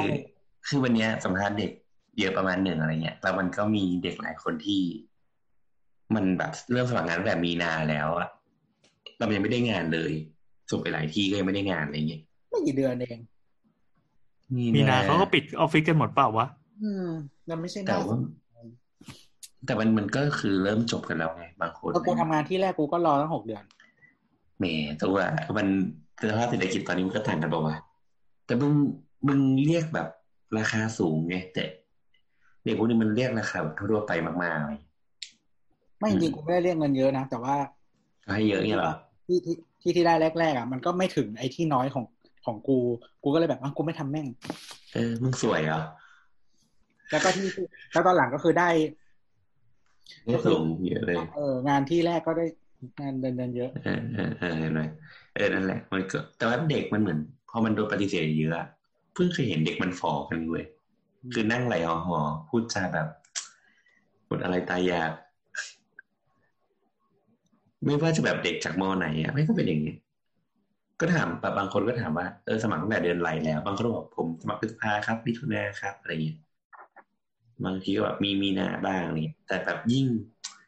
ยิ่งที่มันแบบตกงานนานเท่าไหร่อะมันก็ยิ่งแบบจ่อยอะอืมจำได้เพราะว่าตอนปีที่สมัครงานก็คือ อะไรวะต้นปีเหมือนต้นปีมั้งเออก็ก็ตั้งแต่ต้นปีแล้วก็ได้งานตอนประมาณ เริ่มทำงานที่แรกอะประมาณแบบ กันยาอะไรประมาณนี้อืมก็นั่นแหแต่ละจริง ๆ เรื่องเรื่องสมัครงานสำหรับเราอะพอดีเรื่องนี้เราเคยคุยกับพี่แก๊งแบบมันสำหรับเรานะ มันทำให้ฝ่อเยอะเหมือนกันนะอืมคืเหมืออนไม่ได้นานๆใช่ไหมเออเราอะไม่เราไม่อยู่ในเราเราไม่อยู่ในจังหวะของชีวิตที่จะล่อนและ อันเนี้ยคือถ้าสมมติว่า เออเวลาเรามีความหมายเยอะด้วยอะนึกออกปะอืมมันมันคือการเปลี่ยนงานเพื่อความก้าวหน้าอย่างเดียว ไม่ใช่การแบบอยากลองอะไรใหม่หรืออะไรเงี้ย คือ มันต้องมีมันต้องมีอะไรที่แบบมั่นใจว่าฉันเลือกที่นี่ เพราะฉันอยากได้ที่นี่อะไรเงี้ยอืมแต่ว่ามันก็ไม่ได้แปลว่าจะแบบสิ่งที่เราเลือกมาจะแม่นยำร้อยเปอร์เซ็นต์นะบางครั้งเราเลือกจากสิ่งที่เรารู้จากเหมือนคนข้างนอกรู้อะอืมอืม แต่ว่าพอนัดไปคุยแล้วอะไรเงี้ย ก็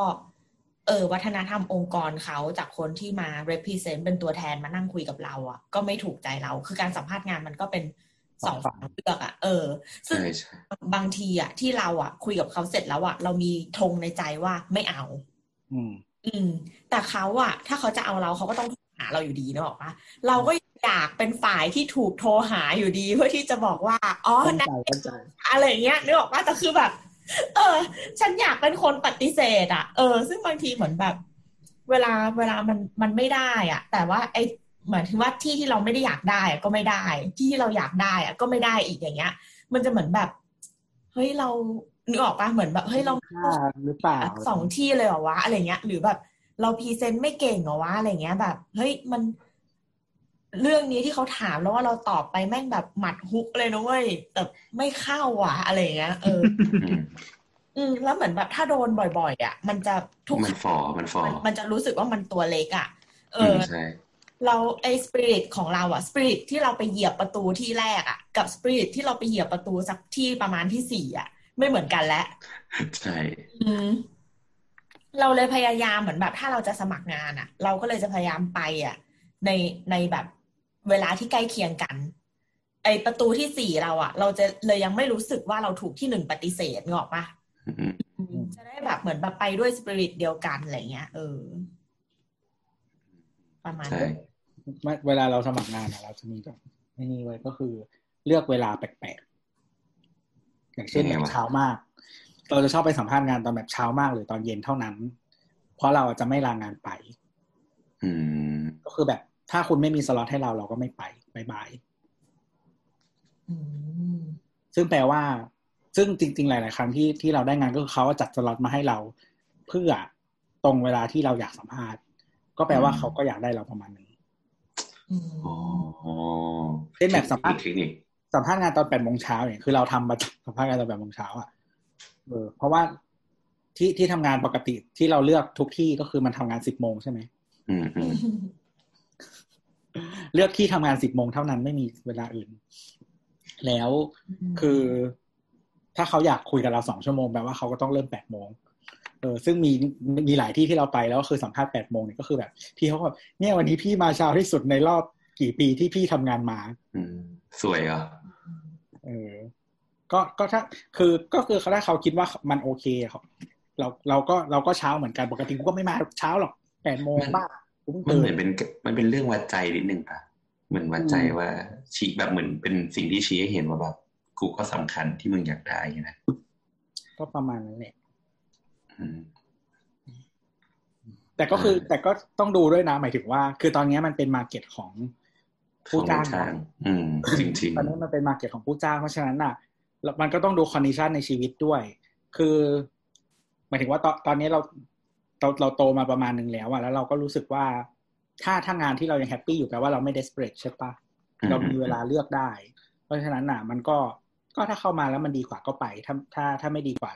ปะคือที่ปัจจุบันมันก็โอเคอะไรประมาณนั้นนะๆอืมมันก็อืจะมเป็นอืมมูดหนึ่งวิธีการที่หางานก็จะต่างกัน แต่ว่า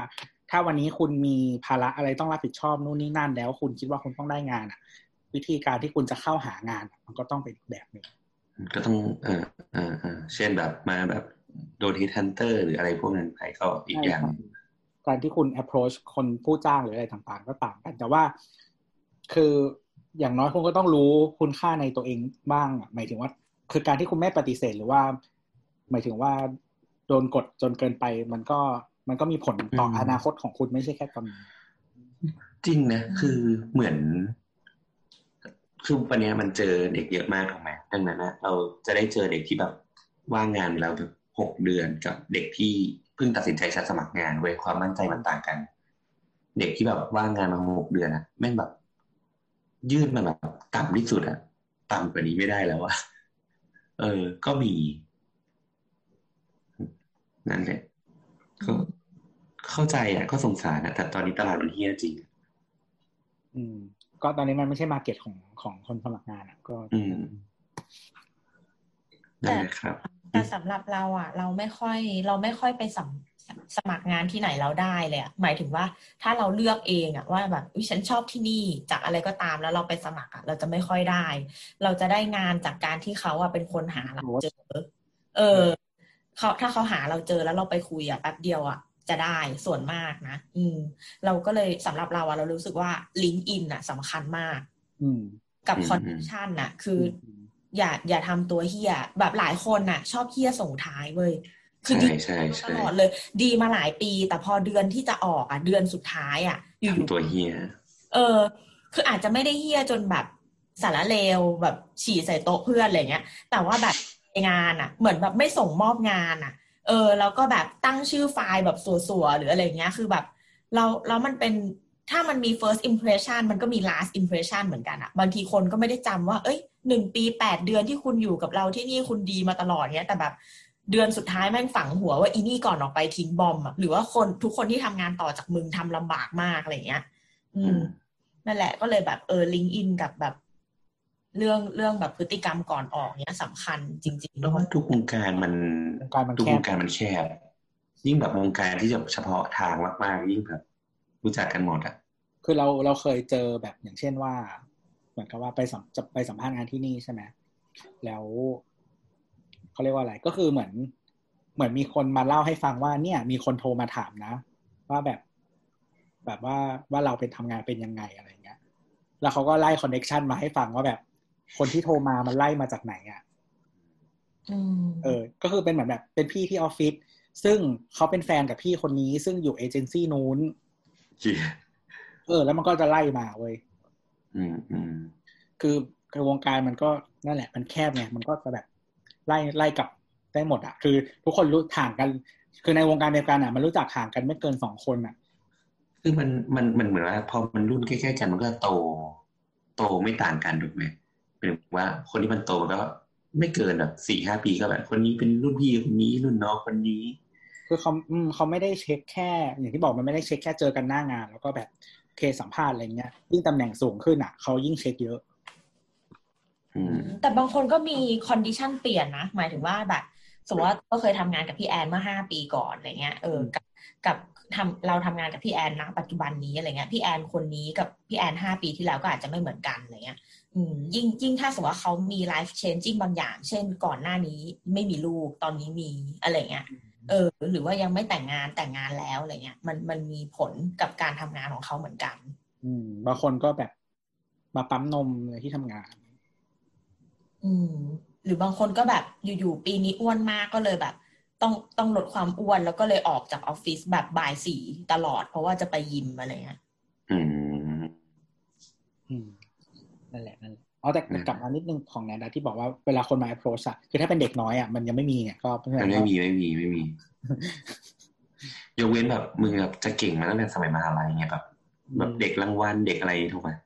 แต่เราว่าวงการอาร์เคเต็กก็คงเขาคงไม่ไม่ไม่ไม่ไม่ approach ไม่หวังพึ่ง LinkedIn กันด้วย ไม่ค่อยไม่นะใช่ เออ ไม่ใช่พื้นที่ มันมันเข้าสู่พอร์ตได้ทางอื่น แต่ว่า ไอพอร์ตของคนในวงการอื่นอะก็คือ LinkedIn จริงๆมันสำคัญอืมอืมสมัครไว้แล้วก็ คือถ้าจะทำคอนเทนต์หรืออะไรใดๆก็ตามหรือว่าถ้าจะเขียนอะไรก็คือเขียนให้ดีๆด้วย อืมนั่นแหละก็ไปหาคนรับจ้างเขียน วงการออกแบบสร้างสรรค์ วงการแบบสร้างสรรค์ที่ไม่ใช่สถาปนิกอะขยันผลิตงานขยันปั๊มงาน ขยันทำงานอืมไอ้ที่เล่นๆน่ะ เยอะ เออต้องหาพี่แอนพี่แอนวงการสร้างสรรค์อื่นๆ ก็ก็เนี่ยอย่างของเราเนี่ย งานมาแล้วก็โดนโดนล่าตั้งแต่ตอนเรียน เออ แต่ว่าไม่ได้เกี่ยวกับงานถาปัดเลย เพราะว่าไม่เก่งเลยๆคือเหมือนเดี๋ยวเนี้ยมันก็มีบ้างนะเหมือนว่าถ้าแบบ